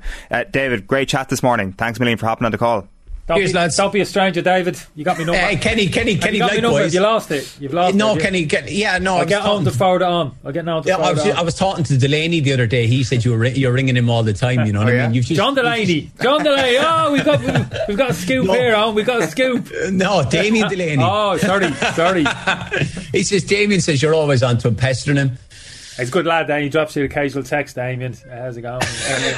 You dropped him more than occasional yeah, nice text. Lad, nice lad, Damien. Nice lad. I like, I like Damien. Yeah, yeah. They're all right, good from Cork. David, great yeah. stuff. Cheers. Take One, care. See you later. One bye bye. Uh, plenty of reaction to that chat there. Really good breakdown of the midfield and the defence about Manchester United and Liverpool. In Bod We Trust thirteen says, no mention of the fact that De Gea simply doesn't play as a sweeper keeper and refuses to come off his line. Maybe uh, definitely an element of that in the conversation here as well. Mark says, doubt there will be a queue lining up to sign Maguire. So not easy to just get rid of him, which is definitely a fair point. They'll want to get a bit of uh, return on their investment. Seamus says, Declan Rice is too expensive. Get Yuri Tielemans. The contract is running down. Uh, Stephen says, the volume of bass Kenny made by banging the table earlier. We thought we hit a badger on the road, LOL. Uh, so did I, Stephen. I thought we hit a badger on the road here as well. But good good to hit a bit of bass for us. One other, we'll, there's a lot of different um, questions here, but one I wanted to just put to you from Dublin Souls. Does Kenny do Wordle? He let today's one slip out. It sounded very deliberate. Sorry, what? I think that's your answer. Uh, you, you, have you heard of Wordle? No. So Wordle is a word game, which is a is a daily game where every day you get the opportunity to guess a new five-letter word. It uh, has to be a word. It's it not, has to be a word, it's yeah. It's not a made-up word. No, it's always countdown, a real word. So like count, a bit of a countdown yeah. thing, jumble letters. So you have six attempts to get the word, and when you type in a word... Oh, oh and I'm like... I'm overcooking in my brains. I, I saw my... I've, I've gone, it, it will tell you whether or not the letter is correct, whether or not it's in the right place or whether or not it's totally wrong. And then you got six attempts to get it. That's that's the succinct and very uh, not at all uh, not at all clear. Got to know your players. As you're saying, football on, you got to know your players. Yeah, I really do. The answer to your question, uh, dear listener, is no. Kenny does not play Wordle, and uh, he accidentally let this morning's one uh, slip out. Uh, let's have a look at the sports pages this morning. O T B sports dot com, we might get a look at in a second. We can have a look at it right now. Minister gives Casement Park assurances despite stadia funding cuts. Pat Nevin talking about the handling of the Kurt Zouma situation. They did the right thing for themselves, is what he says re- regards to West Ham United. Maggie Farrelly to make Allianz Football League history by refereeing a game this weekend. And James Lowe is back in training, which is good news for Leinster and, of course, good news for Ireland. And Camila Valieva cleared to compete at Winter Games. And that is one of the main stories on a lot of the, the U K back pages anyway. A mess in the making is the headline on the back of The Guardian. Valieva skates on for now. But why did it come to this? That's Sean Ingle's piece leading the way there. Uh, the day the Olympics died is how the Daily Telegraph framed it. A little bit more dramatic than The Guardian, to say the least. Uh, Fury as Valieva is cleared to compete after failed drugs test. We might do something a little bit more on that as uh, the week progresses. Uh, the Irish Times leads with Owen Doyle's column this morning on the rugby at the weekend. Ireland contributed massively to the tournament's best match so far, and Jerry Thornley says Ireland display shows how far this team has travelled. At the back of the London Times is Fury at drug cheat reprieve. Russian skater fifteen cleared to compete today. The back of the Irish Sun then is Rangxiety. Ralph says stars scared to commit to my pressing game, which is uh, one way of putting it for sure. Uh, the back page of the Mirror is improve or else. Rangnick admits skipper Maguire is out of form and claims he's struggling to adapt to a back four. The Irish Daily Star is keep calm and harry on. Maguire under pressure, but Ralph won't budge. Then a couple of other ones. Talking Heads is the back, the headline on the back of the Irish Daily Mail. Faltering United, uh, faltering United players refer to psychologists. Every time Kenny Cunningham is in, Sasha Lenza, the Manchester United psychologist, gets brought up. It seems that they've been talking about working with this guy for a long time, but he is going to be working with them this week, according to those reports. Henry Shefflin, though, is the front of the Irish Examiner sports section. All the right moves. That's based on a Liam Sheedy column that says the evidence is suggesting that Henry has woken a sleeping giant. The Herald goes with Rangnick as well. We have to raise level. United boss admits to fourth place in league is best they can hope for as uh, bemoans second half collapses. And then finally it is the Irish Independent, and they go with the G A A, and they are going to stick with cashless turnstiles despite glitch. Only minuscule number is impacted by technical error at hurling league games. Uh, Tyrone and Armagh to learn fate is Colin Keyes' story here, but we're hearing reports this morning that the bans have been upheld. And there's a photograph there of Lionel Messi preparing to face his old foes, which are, of course, Real Madrid. Right, it is eight forty-eight. You're with us here on O T B A M. And I'm delighted to welcome Olympian Emmett Brennan to the show. Emmett, how are you getting on? I'm good, yeah. Um, I'm just training away. And I'm, as I said, I'm hoping for on that Katie show. So um, I've started camp and I'm training as if I'm going to be on the show, although I haven't heard any word yet. Brilliant. So for people who aren't fully aware of the story here, I'm sure everybody would have seen Emmett fight in Tokyo last summer, and then I guess the decision has essentially been made to go professional at this point, Emmett, and you're eyeing up your professional debut to be on the undercard of the Katie Taylor versus Amanda Serrano fight. Yeah, like I'm ninety-nine percent sure I'm going to go pro. Um, I'm suited to professional boxing. Like, the Olympics was always the dream, but it was never suited to amateur boxing. It's a lot faster pace, whereas um, prof- the professional game is a little bit slower, and it's uh, it's suited more to my style. But like, there'd be no better debut than the Katie Taylor show. And for me, like, even looking from the outside, it just makes perfect sense. Um, there's going to be a huge crowd of travelling Irish fans. Um, And I, as I said, I have that good, exciting, professional style. It, it makes perfect sense to have me on the show. Where are the talks at at the moment then? Um, so there hasn't really been much. I got in contact myself with Matchroom yesterday um, via email. So, look, they obviously know. They've seen me stuff online. Um, they do know about it. So I'm just waiting to hear back from them. Have you been in touch with Matchroom in the past? Is it just, did you just go onto the website, just get an email and just, just go at it off your own bat sort of thing? Or or do you think that you've got an in there that they are listening to what you're saying?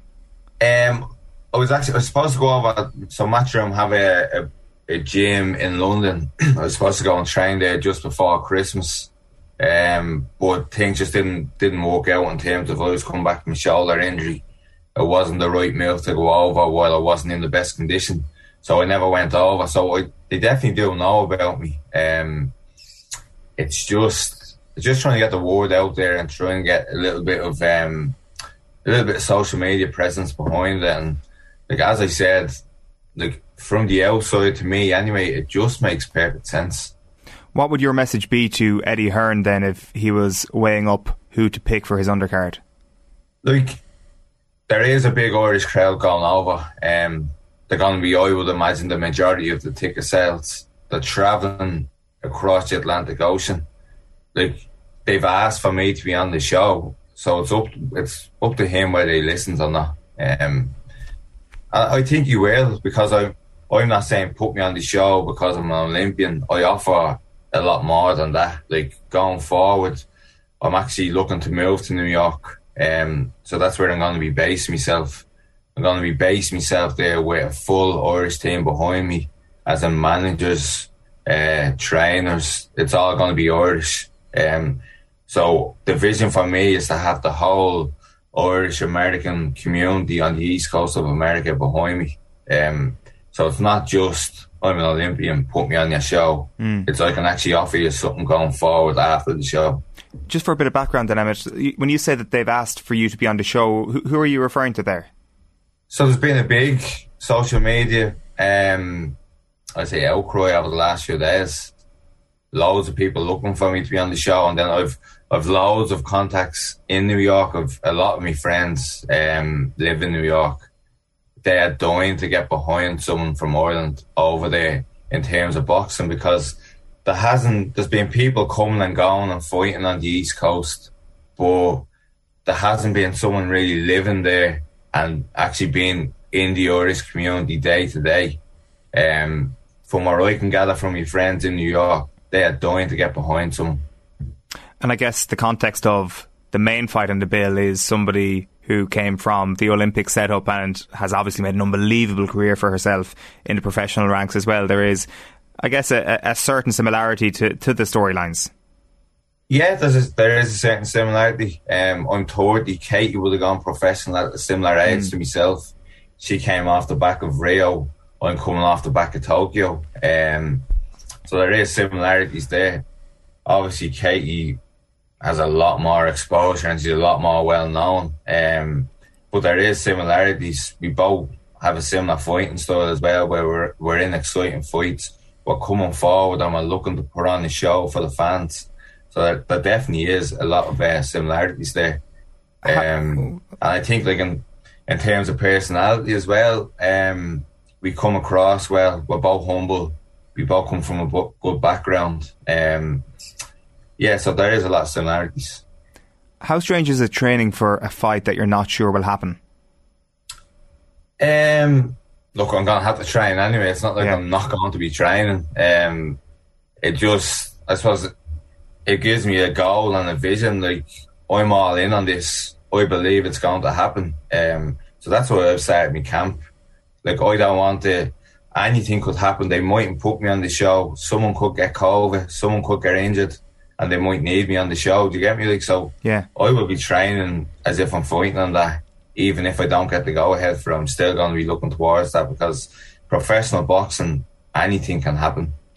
To, to what extent is this uh, a bit of a high wire act, Emmett, in terms of money and in terms of finances? Because obviously your your story into Tokyo was well known, that you took out a credit union loan to keep the dream alive. You did qualify for, for the games in June, and the dream did eventually materialise in it, and it paid off, mm. and you got to go to Tokyo, and I think everybody became so magnetised towards your story at that point.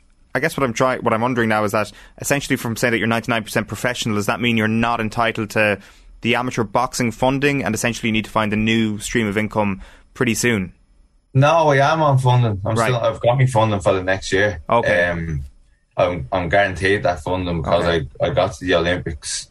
Um, but like, I haven't closed the door on amateur boxing in case something does go wrong if I try to go professional. Um, it's just that my so- style of boxing isn't suited to amateur boxing. Sure. Um, the way I would describe it is you have running, you have one hundred metres and you have a marathon. Um, Usain Bolt is the best one hundred metres in the world, but you wouldn't be great over a marathon distance. Professional boxing to me is like a marathon, where amateur boxing is like a sprint. And I'm suited to the marathon distance and not the sprint distance. Um, so that's where I'm coming from about going professional. Do I go after the Olympics again? Whereas I'm not suited to that. I'm not suited to that style of boxing. So it's it's just about it's about making sense now of what I'm doing and not just going after the dream. Is this your first well, year? Sorry, just, oh, sorry. Just sorry. Back to back to what you said there on like the whole me backing myself getting to the Olympics um, and really, really invest in myself. This is where I I sort of, I'm similar to a lot of people that's living on the East Coast of America. I'm talking about the Irish community. So these have all backed themselves and they've emigrated to a different country. I'll be doing something stim- similar and they can see themselves in my story. So that's why I think I'm going to be a big hit on the East Coast. Well, one of the reasons. For sure. Like, I mean, is that the thing that's motivating you, Emmett? Is it the, the sense of getting over there and, and being a success in the United States of America? Is that is that a, a huge carrot for you as, as much as everything else in terms of the sporting success as well? Yeah, so like I also, as I said, I think like a lot of the people in New York will recognise my story and they have similarities to it. Um, I went over in November for three weeks just to to see if I liked the place and see if I got on with the people. And straight away, I knew this is a place that I can I can make a future in. It's a place that I can get people to back me and I can get I can get the whole Irish community behind me. And um, I think we can start some sort of movement over there because there hasn't really been, as I said, there hasn't really been an Irish an Irish boxer that has lived there full time. Um, not in... Not in the last ten, ten years anyway. Um, and they are crying out for that. So I do. I, I think it's going to be a real, real success. And I think having Matchroom on board that, like, who has such a major influence in boxing, can really, really start that off. Have you eyed up potential opponents for the end of April? Um, that would be down to Matchroom. As I said, I'll be making my debut. I'm not going to be fighting a superstar in my first fight. The way professional boxing goes is you might have one or two, um, I'd say, easier opponents at the start. Mm. But then again, as I said, I'm thirty, so I want to be, I want to hit the ground running and after maybe three or four fights, really start facing stiff competition. We've seen on social media as well that Barry Keown is uh, offering to walk you out on the night. So you've got pretty high profile support. Yeah, so like you're talking about Barry Keoghan, um, one of Ireland's leading actors, um, starred in the Marvel films, which is one of the most successful franchises in the world. So even by having him there, you're you're getting a new audience to the show that mightn't have been there. You're getting, because Marvel's is huge around around worldwide. You're gonna you're basically showing the Katie Taylor Bill to a new audience. And then on top of Barry Keoghan, if I have him walking out, I'm sure I can get a top top Irish artist to sing us out to the ring as well. So it'll be a real show and uh, something that not many people have done on their debut. As you can see from the way I'm talking, I'm very, very ambitious in the way that I'm thinking. And I think like if Matchroom are looking at this, they're saying, well, this guy is offering us something different. He's very, very ambitious. He's not just talking about fighting, he's talking about bringing the show along with him and getting a whole community of people behind them. How much does it inspire you, the other stories that have come out of Ireland in the recent past and the likes of Matchroom have been head over heels for? Like, I mean, I'm just thinking of, like, even the, the Eric Donovan story. Like, I mean, after he was beaten, what was it, last summer, maybe the summer before, I get the years mixed up, and Eddie Hearn was just glowing in his praise of Eric Donovan as a man and as a boxer afterwards, that there is a huge market out there for stories like yours, for stories that people around the world will uh, take and, and look to root for as time goes on. Yeah, like Eric, Eric especially to me is an inspiration mm. because obviously he has a backstory to himself, and that's something that's very important when you're going professional as a boxer. You do need a backstory behind you because you want to be more than a fighter. you want to be a personality and you want people to recognise themselves in you so they can get behind you. And again, Eric went pro at a similar age to me, and he's a bit older now, but he's, he's living a good, healthy life, and it shows that you can still have a, a career into your mid to late thirties. Um, so he would be something that I would be, I would be on my professional career off. Um, and I keep in touch with Eric Regler. He's a, he's a great person, and he's an inspiration, and like, he's fighting now in the next few weeks, and he has a, again, he has another chance to, like, if he wins this fight, he's probably in contention near enough world level, which is remarkable if you look at what he's done. For sure. So what what happens next, Emmett? I mean, hopefully over the next little while you do hear back from Matchroom and, and the wheels get in motion, but what will you be doing in terms of the things that you can control? Yeah, so I'm going off to New York for uh, for the training camp now in three weeks. Um So for the next three weeks, I'm sort of in general preparation, and then that will leave me eight weeks out from the potential fight that I want to be on. So then I really start to ramp training up. I'll pick, I'll start sparring. Um, I'll be over in New York, hopefully, so I'll be getting around the Irish community and really trying to get a crowd behind me. Um, because realistically, for this fight, like, this fight sells itself. Like, I don't really need to sell tickets for this, but I want to show Matchroom the next show they can bring on the East Coast. I'm going to have a huge crowd behind me. So f- for me, the thing is to get the word out in New York. And I'm looking at so much ideas and doing that. Um, as I said, I'm going to have an Irish backroom, um, like a background team behind me that have been very, very successful in New York and have brilliant, brilliant uh, connections within the Irish-American community over there. So, um, yeah, the next thing for me is get the word out in, on the East Coast of America. Just one last question, Emmett, and I think it plays into what you were just talking about there. How much has, not so much has, how has your life changed, but how much has your perception of the support that you've got changed post the Olympic Games last year? Because I've mentioned it a couple of times, you've mentioned it a couple of times, that, that, that defeat to the Uzbek fighter in Tokyo, the reaction to your interview afterwards was absolutely massive. Like, did that change your perception of how much support there is out there for you and how much there will be there for you if this thing does happen in April? Yeah, um, so I've obviously pre-Tokyo, I didn't actually realise like the amount of people that one knew me and then two were actually supporting me. And I think it's because I'm a normal person with a story behind me that people can sort of see themselves, or maybe maybe they're working a job that they don't like and they took inspiration from that to maybe go down a different career path. Like, the support I've got is, honestly, it's been incredible. Um, like, I'm still getting stopped on the street by people saying, well done, the Olympics. Like, it was inspirational. And then online, I'm still getting like two, three, four messages a week of strangers saying, well done. Um, I heard you on such and such. Your story is inspirational to me. I really wish I could do that. Um, and in terms of what I've done, I basically changed the career path and I went for something. I went for my dream. It's something that everyone can recognise because everyone can do that. It's not like I've done something exceptional. I basically changed my focus to something that made me happy and something that gave me a goal and a vision. Um, as I said, it's something that every single person can do. You must be absolutely unbelievably delighted that you did make that decision and that you did take that leap.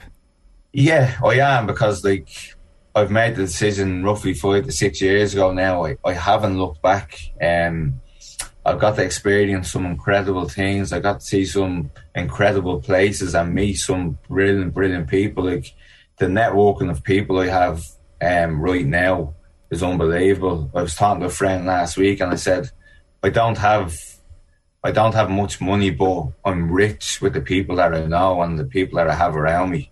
And I truly believe that. Um, I'm so, so lucky. But I wouldn't have having this.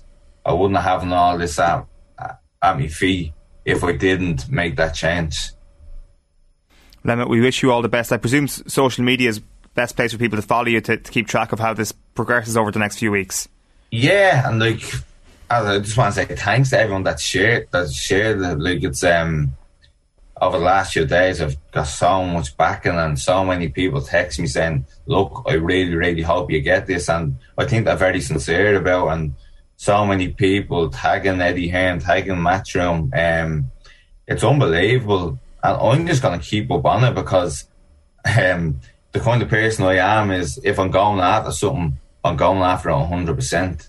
And as I said, I offer Matchroom something going forward. It's not... I'm not asking to be on the show because I'm Irish and an Olympian. I'm asking to be on the show because I really, really believe I offer them something going forward. I offer them something on the East Coast of America, which they haven't really tapped into yet. They haven't had an Irish boxer consistently fighting on the East Coast that lives over there. Um, it's a market that I think they can tap into. And maybe if they have me there, they can bring in fighters in maybe five, six, seven years and they can keep this tradition going for the next twenty, thirty, forty years. Yeah, well... But it's lo- sorry, yeah, it's something that can can really help propel Matchroom on the East Coast of America or in the Irish community. Emmett, we wish you all the best over the next little while. Good luck with the training and hopefully things Brilliant. come together for thanks the end of April. Thanks for having me on. Cheers. Emmett Brennan there, uh, Irish Olympian on the line. It's going to be very interesting to see how that plays out over the next little while. April thirtieth is uh, the date of that card in Madison Square Garden. It's going to be a massive night and hopefully for a, a number of different levels. Right, we're going to be joined by Manchester City underage coach Jamie Carr after this break, but during that break we'll just get a quick taste of Keith Wood on Monday Night Rugby. O T B A M Kenny Cunningham is not repeating himself, he said. We just had a, a great chat off air, which we were going to do on air once again because we've got uh, Jamie Carr, academy coach at Manchester City, with us in studio. Jamie, how are you getting on? Yeah, really good, thanks. Thanks for having me on. So you're here to talk about football, which you will get to in a moment, but most importantly, the incredible challenges that you're undertaking this year. So if you haven't heard about this, so you are currently training for the Marathon des Sables in the Sahara Desert. It's described as the toughest foot race on earth. That's at the end of March. And then in December twenty twenty-two, because that's not enough, you're going to be taking part in a race across the Atlantic Ocean, rowing alone and unsupported. So you're going to be covering more than three thousand miles from La Gomera on the Canary Islands all the way over to Antigua. And you're doing all these challenges in support of Cancer Fund for Children, which is a charity which supports children with a cancer diagnosis in Ireland and their families. The charity is fundraising at the moment to build a second therapeutic centre in Cong, County Mayo, and they need to raise over twelve million euro to do so. Just first of all, before we get into the challenges, why have you picked this charity? How close is it to your heart? And, and, and the work they do looks absolutely incredible. Yeah, so I, I kind of stumbled across Cancer Fund for Children um, online, and um, straight away I was just drawn into the great work they do, some of the videos and stuff that I've seen on their website, and then having gone to visit Daisy Lodge and seeing the great work they do, it's just been phenomenal. And um, they're supporting so many people across Ireland, and the need for the second short break centre is there. So uh, we're doing everything we can now at the moment to fundraise and um, and help them get where they need to get to for the second facility. As I say, the end of March is when you do the Marathon des Sables. Where is the training at at the moment? The training's going well. Um, I completed probably the longest run I'm going to do in training last weekend, which was fifty-three k. So uh, I've got the next month to sort of keep ticking along and add in some more big mileage weeks, but uh, probably nothing as, as big as that. So I'm um, feeling like I'm in a good place, and uh, the key now is just make sure you stay injury free in the lead up to the next sort of uh, three or four weeks. What is the programme of the race? So it's essentially two hundred fifty kilometres spread over six days. So you have more or less a marathon a day until you get to day four. And then on day four it goes crazy and you do a double marathon. So you get through day four, which is the big sort of hurdle. And then after that you have one more marathon and then you get your medal and you're done. What kind of temperatures, Jamie? I'm getting like... I'm getting dizzy even uh, listening to you talk. What kind of temperatures are we talking about? I imagine they're pretty consistent. You can hang your hat in terms of what you're going to be experiencing over the course of those six days. What what are you looking at? Yeah, it's crazy. So last year I think they registered like fifty-five to fifty-eight degrees, which is... Fahrenheit. Fahrenheit. Yeah, yeah, yeah. I wish. So, um, yeah, it's Jeez. hard to get your head around. But how I, do you... You have you got a full-time... Sorry, I'm taking over now. You got a full-time job, uh, you're getting your training in, but surely the, in terms of you need to immerse yourself in that, those kind of conditions, you need to be trained in that for a significant amount of time, surely. You can't just drop yourself into that for, for the period of six days when you've been yeah. running up the, the M six or M fifty-six around Manchester or whatever, like, you know what I mean? Yeah, one hundred percent. Luckily enough, Man City have provided me with their heat chamber, so I can get somewhat acclimatised before I go out there. Really? But yeah, I've been working in the heat chamber at about forty degrees at the moment, and that's tough. So I've got another nice colour there, I'll say that. Like, has, has on, isn't he? Yeah, the, nice little spin off, nice little spin off. Yeah, yeah. That's the part. Really, and that's and that's getting you where you need you need to be. Yeah, there's going to be a certain level of unknowns, and that you just can't prepare for, because the humidity out there and all sorts, and just the conditions, you're not going to be able to replicate, like sand dunes and all sorts. So basically, you're doing what you sand can. Sand dunes, camels. You can't replicate camels, can you? No, exactly. Um, Manchester either, like yeah. Yeah, no, the British winter is not a good training uh, venue for the Sahara. Did you ever see on the training pitch the, the, the lads actually think, no, you're a coach at Manchester City, or just that fellow who heads into the tank every morning for six yeah. hours? Yeah, that lunatic they see, yeah, that's about it. I was at, yeah, exactly. So the odd person comes in and out of the heat chamber, and they're probably thinking, who is this crazy guy? But yeah. Time, Jamie. I mean, do you have a do you have a spare? Do you have time? Do you have time to yourself or personal anything? Does anything else yeah. exist outside of your work and your? You're training. Well, this is a big hobby of mine, doing these sort of adventures, doing these challenges. So um, it's a hobby, but one thing I'm, I'm learning at the moment is running a campaign is almost a full-time job on its own, in terms of looking for sponsors, driving fundraising. So yeah. it's kind of like I've got my day job with City Academy, I've then got the training, which is uh, my part-time job, and then I've got running a campaign on top of that. So yeah, it's all fun and games. Whereabouts are you? Whereabouts in the Sahara does the race take place? So basically you fly to Morocco, right. and then you, they drive you six hours into the Sahara Desert in the middle of nowhere, which you don't get told where. And then on, on, on that day they'll tell you, right, from here on you're now doing X amount of kilometres in this direction, and uh, that will be your finish mark. And it changes each year, each time, so you don't know how long you're doing or exactly where you're going. So right. it's hard to prepare, really. It's an unbelievable mental challenge. Yeah, it's going to be tough, um, yeah, and dealing with the conditions. It, I'm not doing it to break any records or anything like that. It's more of a race just to, to survive and push myself, really, and uh, and test myself. And I'm really looking forward to that sort of day four, where it's eighty-five kilometres. I know it sounds crazy, but uh, that's the day where you'll learn a lot about yourself, I can imagine. Many runners, sorry, uh, is there a team of uh, many people are, just yeah. yourself? No, no, no, it's a race. This, right, this, this is a proper race. race. It right. happens every year. I think there'll be about four hundred people do it each year from all over the world. Right, good. Yeah, four hundred lunar. So yeah, it should be fun. Helps, doesn't it? I'd imagine, Jamie. Mentally, it helps having that, but yeah. seeing bodies, people alongside you, as opposed to, I would have thought doing it by yourself in solitude is absolutely yeah, well, incorrect. Like just having people there and pushing yourselves like day in, day out. They say that it, it, so, so in some ways it's great to have the, the, the people around you to push you, but on yeah. the other hand, when you see other people in, like dropping out, it can be all, also a negative. Yeah, you're like, just oh. dropping down the sides of those sand dunes, yeah, just going really down, down, yeah, yeah. right, right, right, yeah, yeah. right to the end. Exactly, exactly. The one thing that is probably not very communal whatsoever is going to be when you hop into a boat then later this year and try and row across the Atlantic. Has the training started for that yet, or are you just waiting until the marathon is done? Good question. Essentially, the funny thing is, and every time I tell people this they laugh, I've never set foot in a rowing boat before in my life. I've never rowed a stroke in my life, and I oh. still haven't got my boat yet. My boat's arriving in a couple ah, of weeks come on, time. Jane, come on, now, seriously. Is there, is there anything that are you, are you on the rowing machine at least? Or? Uh, yeah, I did a solid six month block on the rowing machine about a year ago, and then since then it's just been focused on the run, and then once I get this run done, then we're uh, we're into full on training for the row. So is it fair to say you've kind of compartmentalised it? You haven't thought of that mental challenge yet and what that entails? Yeah, I'm just trying to give the Marathon de Sable the respect it deserves, because it's yeah. a really tough race. I don't want to, like, the row is the big one, but if I take my eye off the ball on that one, I might not make it. So it's really important to focus on this one, and then I have six months to To, to really learn to row and get myself familiarised with the boat. What part of the row, other than the physical stuff, are you perhaps least looking forward to? Like, what do you think will be the, the biggest challenge about being out there for so long?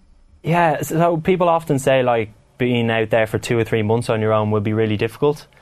That might be difficult. I don't know, because who, who's ever done that? Spend that much time alone? I don't know. Um, it's probably because I'm not experienced in the ocean. I've got no maritime experience. Things like my first storm, like trusting the boat that it's going to get through this. Yeah. Those sort of moments where you're like, well, this is ropey. Um, it's all the sort of unknowns with the ocean I'm sort of not comfortable with yet. Like, you have to jump in in the water and clean the bottom of the boat every week or so. Otherwise, like... you got to do chores as well. Yeah, exactly, oh, yeah. God's sake. So it's I, I don't. I'm not a fan of sharks. So if I see a shark and then they're expecting me to jump in and clean that boat, there's uh, there's no chance. uh, like I mean, there's obviously a, a very very good cause for why you're doing this. Is there something inside in your own head about proving to yourself that you can do these two things in the same year on top of the brilliant work for charity that you're doing? Uh, yeah, I suppose it's just the, the, the whole element of challenge. Yeah, I, I really love challenges. Like, I've done loads of small little challenges over the last few years, and, which give me a purpose in the mornings when I wake up. This is what I'm working towards, um, which I lost when I finished playing football. So yeah, these challenges give me that, and they keep me on track, and uh, they keep me focused and uh, and driven, really. So yeah, that's sort of what's driving me to, to get them done. Where can people follow your journey and donate? Yeah, so uh, the Nothing Ventured Campaign dot com is my website. Um, the Nothing Ventured Campaign on uh, Instagram as well. And there's a donate page there if, if anyone would like to do so. And I'm still actively looking for sponsors to come on board as well to help me get to where we need to get to for, for uh, Cancer Fund for Children as well. So any support would be massively appreciated. Brilliant. And we'll tweet out links to, to those as well on our social media pages. Jamie, just you mentioned there the football career, that looking for a new challenge after that uh, stopped. So can you tell us through, talk us through your, your own playing background? Yeah, so uh, fairly unglamorous, to be honest. Played in the League of Ireland. The club. Yeah, yeah. No, uh, played League of Ireland, and then when I was sor- sort of in my early twenties, I realised that I'm not going to be able to have a sustainable career here. What was your schoolboy club, Jamie? I'm going to dig in here. Where did you uh, play? Portmarnock. Portmarnock. Yeah, is yeah. that where you're? Uh, Portmarnock, Malahoy, that's where yeah, you're. So I live in Baldoyle, yeah. So I oh got you, like yeah, yeah. North, north side's on the up on. yeah. I've had this conversation before. I've told you. I know. Emmett, North Strand. Yeah, yeah. All, all north side. I'm telling you, it's I all live, happening. It's I happening. I live in north side, so I mean, we're, we're in good company here, right? But yeah, so did that, and then um, uh, got the opportunity to go to India and work for Reading in the middle of nowhere in the Himalayan mountains. So I took a gamble and went for that, and then on the back of doing six months out there, they offered me a full-time job in the academy, um, and I spent sort of five years at Reading before then moving to, to Manchester City. Does that come as a result of coaching? Are you doing coaching badges? Are you, are you, are you, are you, how do you work your way into a point where Reading want you to go and coach abroad? Yeah, so I'd done sort of my coaching badges previously um, before I went to England. So right. um, I went to I T Carlow, uh, and I did a lot of my coaching badges there, which was which was which was brilliant. Um, But yeah, so they're important, but uh, it's sort of learning on the job. You learn a hell of a lot more than those coaching badges, that's for sure. What was the point of Reading having coaches in India? Good question. Um, still don't know the full answer to that, other than um, we got sent to the northeast, which is on the Himalayas and the border of China. So uh, very different to coaching in England. Like, we were just coaching disadvantaged children that had right. next to nothing, which sort of links into why I'm doing these challenges now and supporting children's charities, because I saw the impact that such small things can have on children. So um, yeah, long story short, but yeah, I ended up in India, six months there with no Wi-Fi, no internet, totally different way of life. Um, and then food, how do you oh, manage? Like, it was, I was interested. Yeah, no. Teddy belly and all that. How did you manage? Yeah, I, I got that, that's for sure. Yeah. First time I've ever uh, projectile vomited was in India, so yeah, um, no, it was crazy. You better get used to that before you get in the boat at, the, at the end of the year. Yeah, oh, seasickness and all that, yeah, yeah. It's amazing. Yeah. Life experience is, uh, is unbelievable, isn't it? How old are you now, Jamie? thirty. thirty. It's scary, yeah.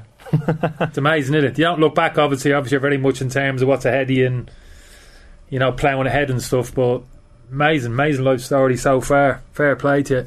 Feel yeah. a bit, uh, feel a bit, uh, feel a bit humbled.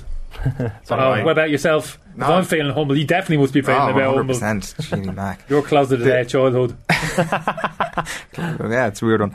Uh, that point that you make there about, uh, I guess, trying that that trip to India sparks something in you that you want to try and do something good with your career. You want to try and give back a little bit, like.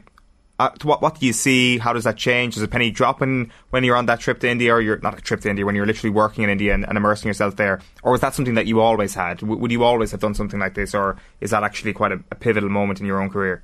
Yeah, I, I suppose that sparked the interest in helping children. Mm. Um, and then when I got my full-time job working with kids day to day who are trying to achieve their dreams and helping them along that journey, you do, it's, it's extremely rewarding, and you get a nice feeling. And And I do feel like we're all important role models for the next generation, and we need to lead and, and do things in the right way. Um, and if I can help a few children along the way do, while doing some things that I really want to do, well, well, brilliant. And, and that's sort of where I'm at now. How does Manchester City come up? Um, he was headhunted. Yeah, of course. He only take the best, Manchester City. We know that. Very good point. Good agent. No, uh, ended up just applying for the job there, and uh, yeah, got it. And four years later, still here. Um, and hopefully, it's a brilliant place to work. It's one of the best academies in England and, and even across the world. So, uh, what a place to learn! What a place to to be surrounded by the best players and also the best the coaches as well. So. Brilliant environment, and you learn so much every day, which is just an absolute privilege. You're probably best suited to the kind of academy system you mentioned, obviously on a uh, bigger level. You enjoy working with younger children, giving them obviously a bit of leadership, giving them a bit of direction and stuff like that. So no real ambition in terms of being, you know, the next or senior manager or, or progressing along that kind of career path. You're kind of happy in the environment that you're in in the academy, working with younger players and kind of developing yeah. younger players. Is that you kind of see, is that how you see yourself potentially going forward, or partly anyway? Yeah, so I miss the competitive element of football as oh, well. Right. Well, like growing up in Ireland, it's all about winning, isn't it? And competition, and every weekend that's what it's all about. And when you go to England in the academy system, it's very different. Yeah, of course. Yeah. Um, so I do miss that, and that's yeah. the spark that I do miss from playing. And once you get to sort of eighteens up in England, you, competition comes back in. Yeah. So I would like to get back to sort of that at some stage, but I'm in no rush. I'm loving what I'm doing. So whenever that happens, that will happen. Um, yeah. But. I'm, I'm yeah. not. I'm not in a race. What age group are you mostly working with in the academy? So I do the under fourteens at the academy here, and in Reading I did sort of broad spectrum of teenagers, twelves to sixteens. So um, yeah. You say that there's no competitiveness until you get over the age of eighteen. There is that a little bit at odds with the idea of an academy in the first place, that you're the kids that are there are possibly there to, you know, maybe from their parents' perspectives to get a contract one day. So how do you manage to maintain that level of fun while also maintaining the fact that this is a pretty serious academy on, on a holistic sense? Yeah, well, I think we uh, we all can get carried away at times thinking, right, we're working at Man City, we're we're working with the best players, but also it's these kids' hobby as well. They're still kids at this stage. So um, you can never lose sight of the fact that it is children playing football at the moment. Yes, they're trying to pursue a career in the game, but they're not there yet. So fun is always an important element of every training session, of, of every part of it. Um, but then it's just drip feeding the little bit more seriousness as it starts becoming a career, and, and um, things become a little bit more serious. Because inevitably there's some big decisions that always happen at under sixteens in the academy journey. Mm. And that's when people either get a shock or they get that sort of big boost and step up to the next level. Kids must hate your uh, warm-ups. sixteen, sixteen kilometre warm-ups in the exactly, heat chamber. Exactly, exactly. eighteen times around the training ground. I've seen about two hours, lads. Warm yourselves up. Manchester City going to the fittest academy in about five or six years' time. Is, is the academy at, at that age dipping into all areas of the world? Has scouting begun at, the, at that age, or is it more localised? Uh, well, traditionally, uh, it would have been a lot of Europe. European players would have been scouted, but now that Brexit's happened, it'll be interesting to see how that plays out for the English academy system. Um, I know at sixteens and up, we used to recruit quite heavily from Spain and other cu- countries like that. However, I don't know if that's going to be possible now. Um, and obviously, we're seeing a lot of Irish players, young Irish players now going to Italy and the likes of that. So that'll be interesting to see how that plays out, but... Uh, certainly national recruitment in the U K is something that takes place sort of from twelve to sixteen at City and a lot of the other top clubs in, in England. So do you reckon that'd be even more concentrated now, Jamie, clearly for the reasons that you've said? I don't, I don't think it's necessarily a bad thing, to be honest with you. I get a little bit quite excited about the prospect of, and I've got an Irish perspective, but in terms of, right, just a focus shift now in terms of let's get the best players from Europe as opposed to, right, let's broaden out in terms of the surrounding area, you know, fifty miles from Manchester, where's the best kids? Yeah. You know, let's invest in these. Well, he mightn't be ideally what we're looking for, but he's all we've got. Let's let's work with him. Let's try and improve him. That's where Jamie comes in. Let's get the best, improve these players. So a lot more kind of localised. I, I think that's quite exciting. Mm. Yeah, it, it will still be national recruitment, but yeah, but uh, yeah, like you said, it'll only be U K based and potentially anyway. It'll be interesting to see how, Bre- how Brexit plays out and how. You much don't see too many of the London boys come up, come up the road here into Manchester. That won't play down too well, will it? You know what? Actually, with the that, Manchester supporters, it's more. It's happening more and more because the Northwest is just such a competitive environment for signing players. Yeah. You got Liverpool, United, course, yeah. all the clubs. So yeah, they're starting to branch out and get players from, from all over the country now, which is which is interesting. Um, what, what a like obviously Manchester City have done unbelievable work in building that academy over the last little while. What other clubs do you look at enviously? Or obviously, I mean, maybe you don't look at anybody enviously, but what are the other clubs with really good academy setups at the moment? Yeah, so the one the, the big clubs that you, you'd probably um, know yourselves, like um, Chelsea's a very good academy, Liverpool, Man United, they're all good academies. And then you've got sort of the the, the ones below that that are pushing as well, like Brighton's and stuff are on mm. the way up. Southampton traditionally. Yeah, yeah. Yeah, yeah, yeah so um, uh, previously when I was working at Reading, they were quite good at producing players. Not anymore, not anymore, James. How are you saying? Standards have dropped the last uh, four or five years for exactly. obvious reasons. Yeah, exactly. for, for, from what you're hearing there, Kenny, if you could turn the clocks back as a fourteen year old oh. and go into this academy, would, would you take that? I wish I hadn't brought Jamie in this morning. I really I, I was reasonably comfortable with me lot, you know, from twenty to thirty-five before Jamie came in this morning. Start rattling off his uh, his achievements. How how do you think you would have got on in under Jamie? Oh, as a as a coach, yeah. no, as a he would, as a no, player, as a, he would have got a bit out of me as a young player. He yeah. would have got a, a bit out of me. I would have responded to that. He's obviously very uh, competitive, very uh, I wouldn't say uh, kind of demanding, but kind of um, just his own kind of mentality. I think I would have uh, re- responded to that, even in terms of what he's committed to off the pitch. That I would have found that I would have been kind of drawn to that. However, The, the other side of thirty, he's the last coach I would have wanted, to be honest with you. I'll look the very you. last. I've been totally boxed off to him in terms of most of what he was saying. But no, I think it's. I think life experience is a big thing. Actually, just listen to you there, Jamie. You're talking about young Irish players, breaks and all that type of thing. So now Irish players um, will, rather than that conveyor belt to England, lower division English sides, might be a little bit more imaginative now in terms of yeah, players that go to maybe Scotland, et cetera, but Europe, maybe Belgium, France, Scandinavia, these might be options now for young Ireland players. And I think in a funny way, people might initially think, oh, there, oh, there, it's almost a step down. But I kind of see it a little bit differently. I never had that experience. I don't have too many regrets. I don't, I don't look back. But I, I do, I do think when I do look back, was there any stage in my career? I never thought that way. Well, I could have thought maybe taking a big sidestep, you know, maybe thought of maybe a couple of years abroad, experience something different, a different type of football, different country, different language, different culture, how that would have affected me. Like, not necessarily earning necessarily a lot more money. So I think young Irish players putting themselves, uh, going down that particular road, I think that could help them in a load of different ways, not just in terms of their football and development, but actually as people in terms of their mindset, what they're seeing, what they're experiencing, a bit like you've done in terms of that trip to India. You're saying that was a pivotal moment for you in terms of visually what you saw, how it affected you. Obviously you had that within you anyway, don't get me wrong, but those type of things I think are very interesting. I think that could be very exciting for a lot of Irish players, you know, in terms of being pushed into these other areas, maybe in continental Europe and different experiences. I think potentially that could be a very good thing, and a load of different, not just purely through that narrow lens in terms of purely your football and development is going to make you a better player. I think a lot of things come into it. You'll know better than me what makes you a better player: mindset, psychology, you know, how you are, how you develop, how you mature, you know, all of those things I think make you a better player, but also a person as well, because most you've got to live most of your life. You know, we we all finish at thirty-five years of age. You've got the rest of your life ahead of you, so you got to be you got to be prepared for that as well. Mm, for sure. I think it, it, it, like you said, how how amazing would it be for a young Irish person now to end up in Italy or or anywhere across Europe now, and even further afield. Who knows what would happen? But there's all sorts of brilliant experiences that could come from that, even if you don't end up making it as a footballer, because yeah. a lot of them won't. And I think one of the big things I always try to say to young Irish lads going over is, yes, you want to dream and strive to be a professional footballer, but there's also that realisation that it won't, it won't happen for everyone. Um, and well, you can't just hang majority, your hat on, on that. I've got to say, like, I mean, you, majority won't I guess happen. You're, you are working with kids who, the vast majority of which, won't actually get a professional contract. Yeah, I, th- I think at Man City, actually, they all probably will. Exception. Okay, We're probably right. the exception, okay, yeah, yeah, yeah. Is that right? Okay. But generally, yeah. Yeah, I'd say, I think...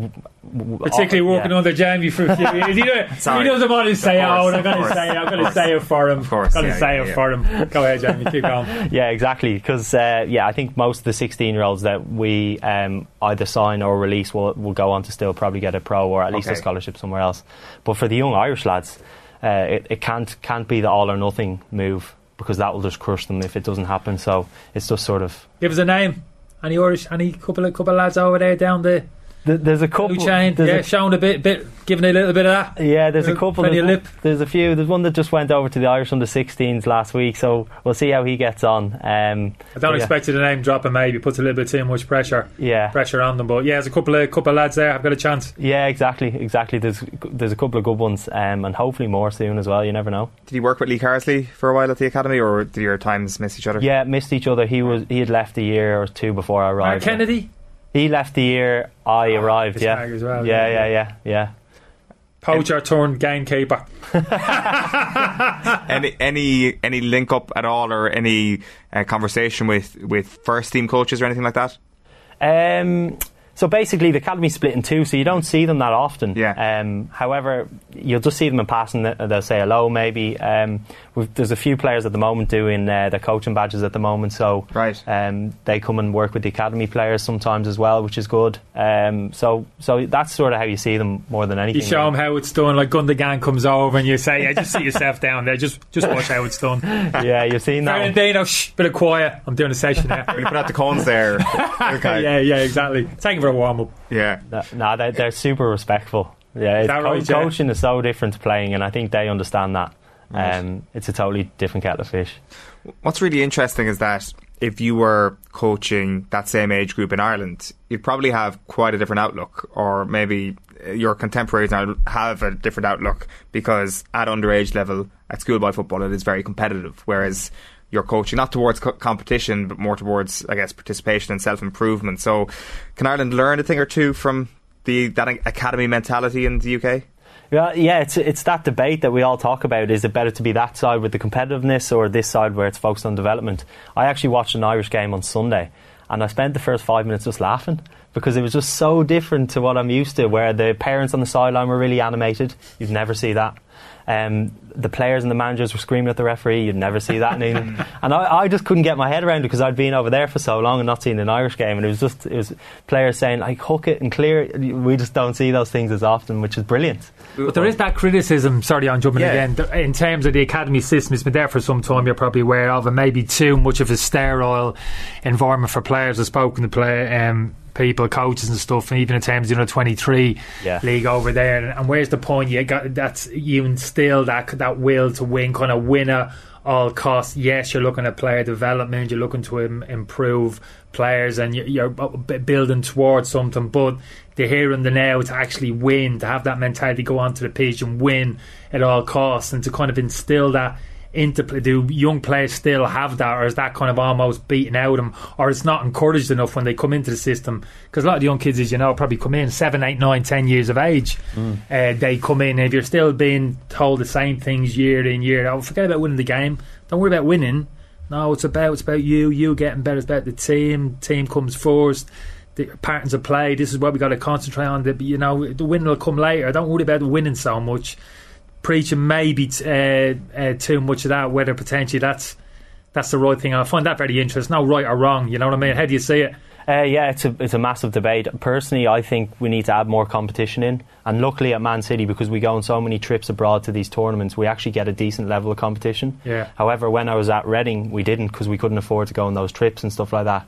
So um, it's those tours and those experiences where you have to win as well that are vital. And I would actually say kids nowadays are just as competitive as we were growing up.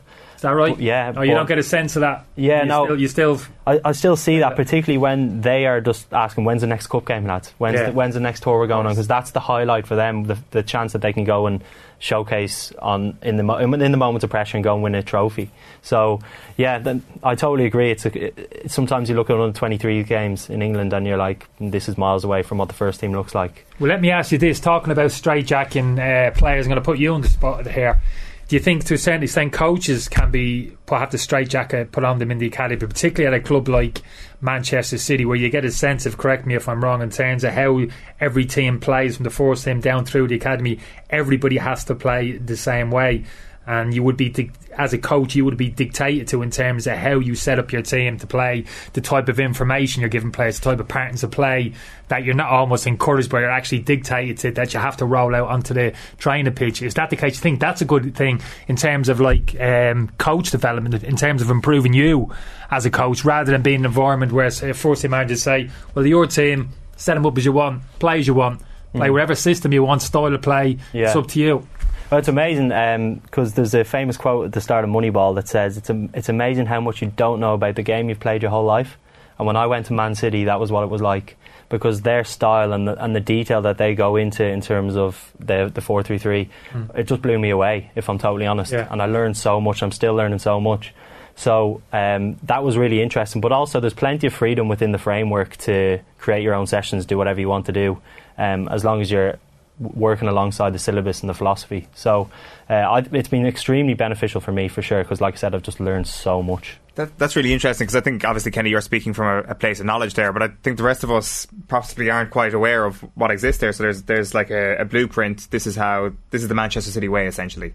Yeah, so there's a there's an academy um, curriculum and, and philosophy that this is how we want to play across all the age groups, and this is what it should look like, yeah. And what did you learn about the four three three then? Oh, they're all the hidden secrets I'm not allowed to talk about. Blue book. Won't yeah. make any sense to him. He just forget it straight away. In one ear now with the it's other. Football experts oh, like Kenny here to learn. Oh, dear. Unless you've got a splitter or something. We'll need to get the tactics board out, I think. Splitter. uh, fascinating stuff. So, like, I mean, over the next little while, like, it, it, are you in your happy place at the moment? Is, is it a sense that, like, listen, I'd, I'd love to kind of progress through this academy, or, or how, how do you see things going career-wise? Yeah, certainly I'd love to progress through the academy, and like I said, I'd love to work in competitive football one day, whatever that'll look like, whether that's a coach or assistant, who knows. Um, but this year I'm fully focused on my challenges, because this is uh, it's going to be a hell of a year, an exciting year. Remind, sorry, Kenny, do you have one more thing? Selfie stick, yeah. What? Surely you're going to run. It's not that. Consider what you're doing. Lightweight selfie stick, so we can all follow yeah. you. Surely, one hundred percent. I'll tune into I'll do that. All that. There's actually room on the boat for one more, Kenny, if you fancy it. You don't want me on that boat, would you? mentally, mentally, that would be too much for you. And I wouldn't be clean at the bottom of the boat either. uh, Jamie, remind us how people can find out more information and and donate as well. So nothing ventured campaign dot com for anyone that would love to donate. That would be that would be super. And uh, Nothing Ventured Campaign on Instagram for anyone that wants to follow the journey, see what my training looks like, um, and uh, and follow see me. See what you look like with your top off the arm. Hey, Jelly, you'd be looking a million dollars on. one hundred percent. Yeah, well, good luck with that uh, training. Good luck with social media. You've got a new follower here anyway. Uh, somebody's going to be watching all of the selfie stick. I'm going to try. I'm going to. Wouldn't be my thing now. Wouldn't be. Yeah, I'm going to try. Yeah, oh, you've prompted him. Point me in the right direction. Prompted him to become. Why can't we follow him on the show? Surely you can pop him up for five minutes. You up for that? Most one hundred percent. Mondays are. one hundred percent. Yeah. Get you on between marathons and uh, between days of rowing or whatever. The weight maybe drops. He gets more gond as the we- as the weeks go on. We'd be saying, "Yeah, you look great, Jade." Goes off air, we'll be saying, looks dreadful, doesn't he? Oh, stay of him. God, there. He's, he's a shadow of the, the man who was in the studio. Take a picture of that now, and after it'll be a very different man. Yeah. The tan will be gone, I can tell you that much. Uh, you've been listening to Jamie Carr. He is uh, an academy coach with Manchester City and has got a fairly busy twenty twenty-two ahead, to say the least. Uh, O T B A M has been brought to you this morning by Gillette. Good morning, start with Gillette. Put your best face forward with their new and improved razors. Thanks a million for coming in, Jamie. Really appreciate it. Uh, here's what's coming up on O T B Sports Radio today from uh, one o'clock. We've got O T B Gold, which is Barry Ryan talking about his book The Ascent. The Dadcast is coming up at three o'clock, a career retrospective with Matt Holland at four o'clock, and then The Life and Times of Johnny Kilbane the Boxer is the story on O T B Gold at six o'clock. I better get a mention, Matty Holland, four o'clock. I'll be disappointed if I don't. Tune in, find out. You've got to be prompting him at least. I'm sure you've got the O T B Sports app downloaded on your phone, Kenny. You can find out for yourself at four o'clock. He looked after me as well, Matt. Bit of a screen in front. Good lad, Matt. Good lad. that, that ties the whole show together nicely. He was sick of the sound of my voice as well at the end of his international career. I'll tell you that. If you're looking for more content and all that goodness about screening the relationships between midfielders and the, and the defenders, scroll back to the top of the show. Some great stuff from Kenny Cunningham. Tomorrow morning, Kenny's not in, but we'll try our best to make it up for you. We've uh, got Joey Carberry with us. We'll have Champions League reaction and much more. O T B A M with Gillette. Put your best face forward with our new and improved razors.